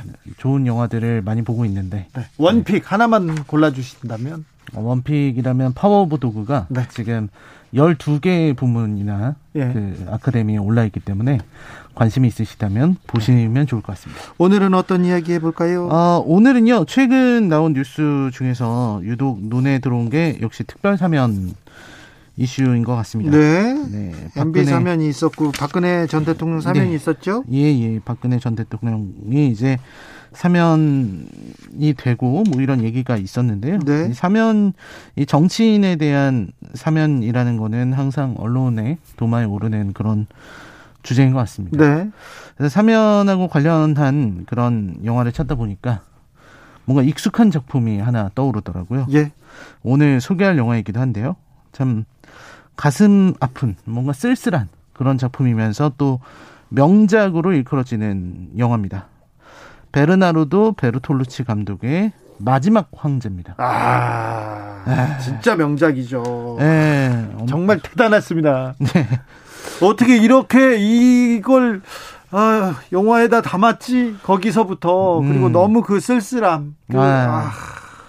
그렇습니다. 아 가슴 아팠어요. 네. 일단 이 영화는 아카데미에서 네. 이 아홉 개 부문의 후보에 올라서요. 싹쓸이를 한 작품이기도 합니다. 작품상, 감독상 다 탔죠. 네, 작품상, 감독상, 각색상, 뭐 주요상, 이 연기상을 제외한 네. 거의 대부분 주요상은 다 싹쓸이를 한 그런 작품인데요. 1988년작입니다. 네, 1988년 작품이고요. 저도 어렸을 때 진짜 이 영화를 10번도 넘게 봤거든요. 아, 그래요? 너무 재밌어서 봤는데 사실 제가 어렸었던 시절에는 집중력이 좀 부족해서 그 앞부분까지만 보고 뒷부분은 아 너무 어려운 어른들의 세계다 이러면서 넘겼는데 제가 철들고 나서 다시 마지막 황제를 보니까 네. 오히려 뒷부분이 더 흥미롭고 네. 더 안타까운 그런 것들이 많더라고요. 라이너는 철이 드셨군요. 저는 아직 철이 못 들어가요. 아, 그렇습니까? 아직 안 들어가죠. 네. 네. 알겠습니다. 네, 특히 이제 이 영화는 그 자금성에서 예. 직접 all location을 찍었거든요. 그러니까 어떻게 또 자금성을 열어줬대요? 예, 당시는 이제 중국이 지금보다 훨씬 더 폐쇄적이고 네. 그런 나라였었는데 또 냉전 시대였고요. 이때 이례적으로 중국 정부가 촬영을 허가해줘서 자금성을 찍을 수 있었습니다. 네. 만약에 자금성이 아니라 원래 계획대로 뭐 세트를 지어서 찍었으면은 어 이거 어떻게 세트를 이만큼 지을 수 있을까요? 그러니까요. 이 이 영화의 아름다운 장면들이 나오지 못했을 것 같아요. 네. 굉장히 비주얼이 넘청나서요. 지금 보셔도 혹시 이 영화 놓치신 분들이 1988년 작품 인데 재밌을까 하고 보셔도 재밌습니다. 아 명작은 또그 네. 명작은 또 다시 보는 재미가 있죠. 비주얼이 특히 너무 좋아서 굉장히 아름다운 장면들이 네. 눈을 의심하게 만들 정도로 음악도 음악도 좋았던 거예요. 음악도 대단했죠. 네. 예전에 그래서 90년대 초반에는 이제 중국 관련된 어, 게 TV에 나오면 꼭 마지막 황제 음악이 나오곤 했었습니다. 아, 예. 데이비드 번과 그리고 사카모토 류이치. 네.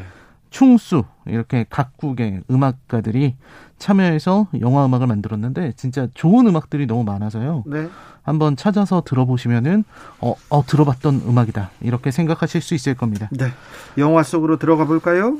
네, 이 영화는 영화 초반에 한 남자 안경 쓴 남자가 그 여러 사람들이 섞여 있는 데서 내려와요. 그리고 네. 거기에서 이제 어, 사람들이 그를 알아보고 이렇게 하는 장면으로 이어집니다. 네. 뭐 황제 폐하라고 부르는데요. 그 남자가 화장실로 들어가서 네. 자해를 하기 시작합니다. 네. 손목을 긋고 어 그러다가 이제 살아남아요. 살아남았는데 왜 나를 살려줬느냐 이런 말들이 나오고 이제 거울을 보고 있다가 과거를 회상합니다. 네. 이 회상한 과거는 이제 자금성이죠. 네. 자금성의 청나라 황제가 될 운명을 안고 태어나는 악의 모습이 시작입니다. 이 이름은 푸이고요. 네, 청나라의 마지막 황제죠.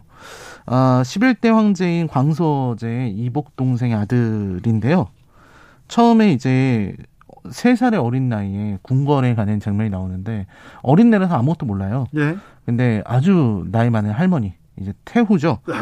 이 사람이 서태후입니다. 네. 서태후가 어 너네 큰아버지가 죽었다는 사실을 전달을 하고 이제 황제가 될 것이라고 말해주는 장면이 이어집니다. 그리고 바로 다음 날 그 서태후가 죽고 푸이는 황제가 되죠. 네.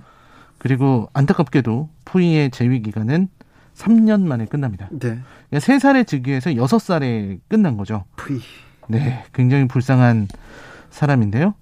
어, 자신의 운명을 전혀 모르고 있습니다. 푸이는 자기가 어떻게 된 건지도 모르고요. 네. 자기가 어떻게 살아가는지도 모릅니다. 세 살이 뭘 알겠어요. 네.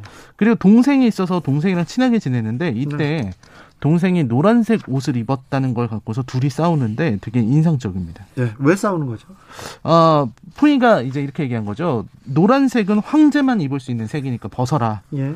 그러니까 동생은 그냥 이건 노란색이고 황제색이 아니다. 네. 그래서 둘이 티격태격 싸우는데 어, 듣 참다 못한 동생이 형은 사실 황제가 아니야 이렇게 폭로를 한 거죠. 네. 진짜 황제는 바깥에 있고 그 사람은 어, 공화국의 대통령이고 낙타가 아니라 차를 타고 다니고 군대도 있다. 네. 이런 얘기를 합니다. 그때 네. 푸이가 참을 수가 없어서 싸우다가 신하들이 말리니까 옆에 있는 환관에게 명령을 내립니다. 네. 어떤 명령이냐면 내가 황제가 맞다면 이 먹물을 마셔라. 라는 명령이죠. 그리고 네. 그때 그 황관은 거리낌 없이 그 먹물을 들이킵니다. 아, 네. 인상적이었어요. 어, 굉장히 인상적이죠. 네. 이 어린 황제가 지닌 마지막 권력, 이 황관에게 그 권력으로 할 수 있는 게 먹물 맛이라고 하는 것 정도.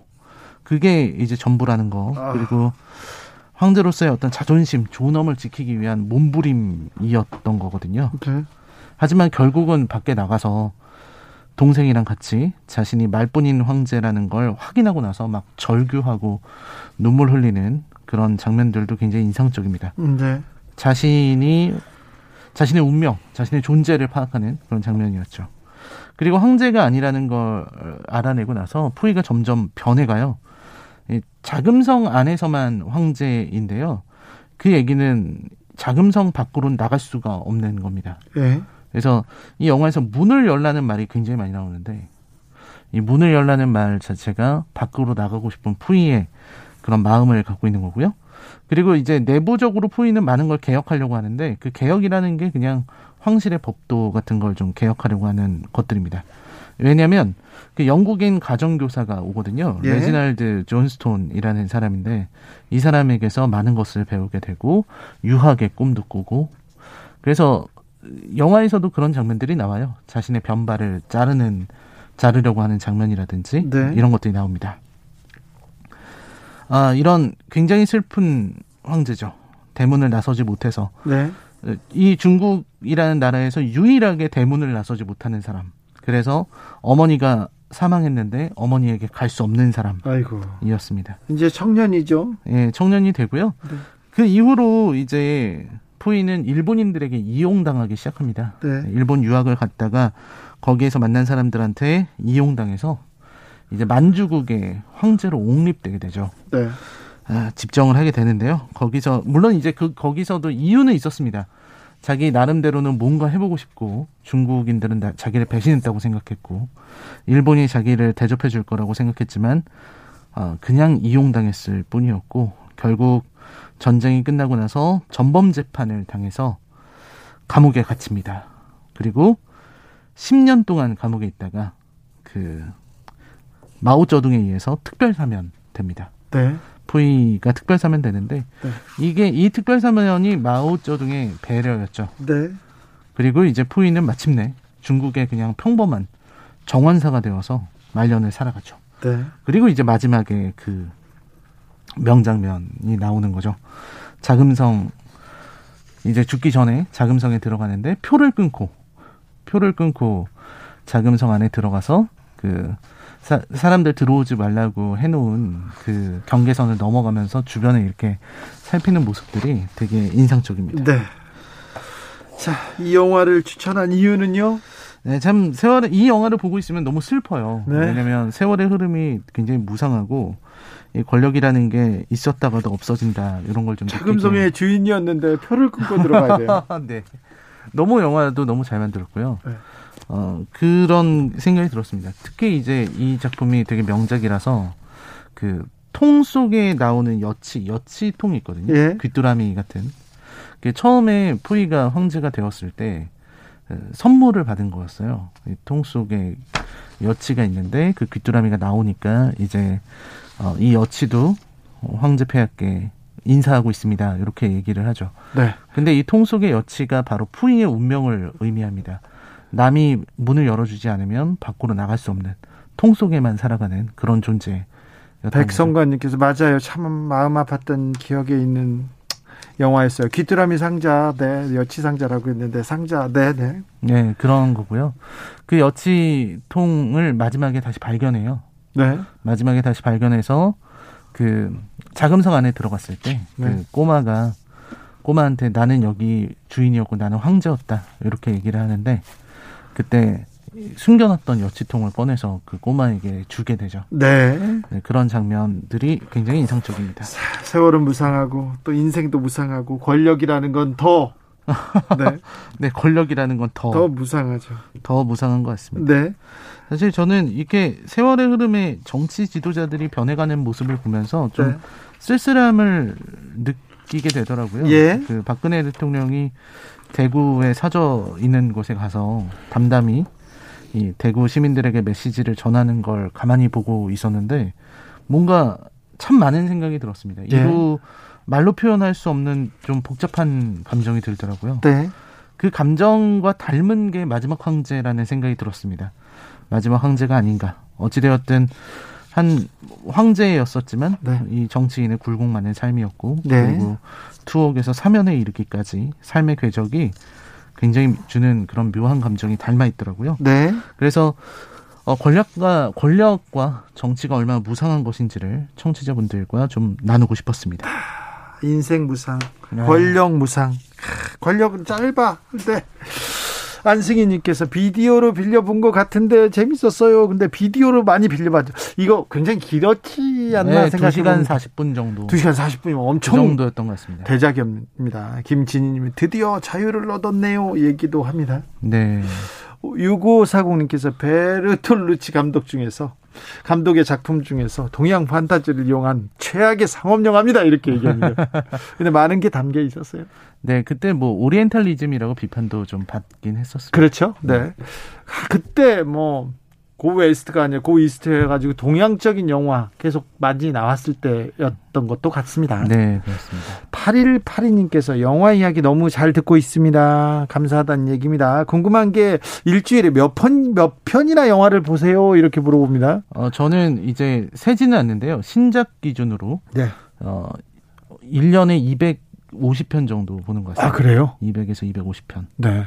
신작만요? 아, 그렇습니까? 네 신작으로? 네. 네. 네. 하루 네.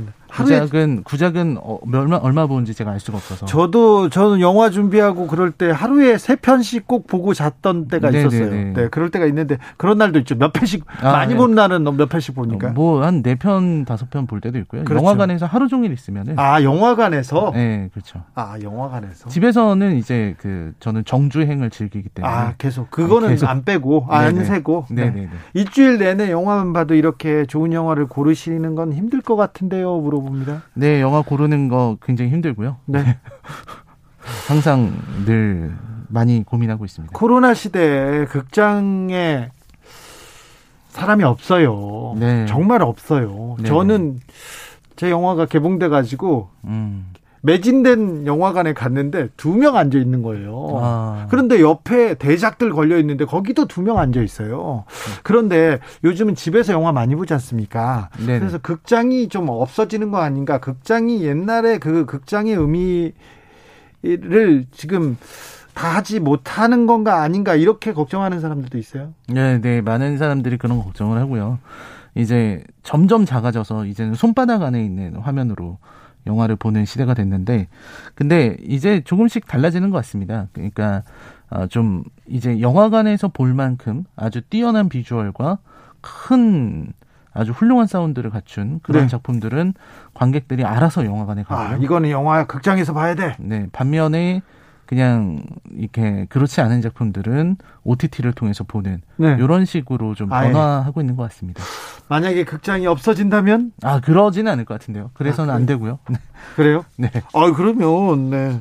라이너도 먹고 살아야 돼요. 아, 저도 먹고 살아야 됩니다. 그렇죠. 네. 많은 영화인들이 우리나라는 또 영화 콘텐츠가 워낙 또 뛰어나서 네네. 네, 많은 좋은 작품들이 만들어지고 있습니다. 지금도. 아, 그렇습니다. 그죠? 네.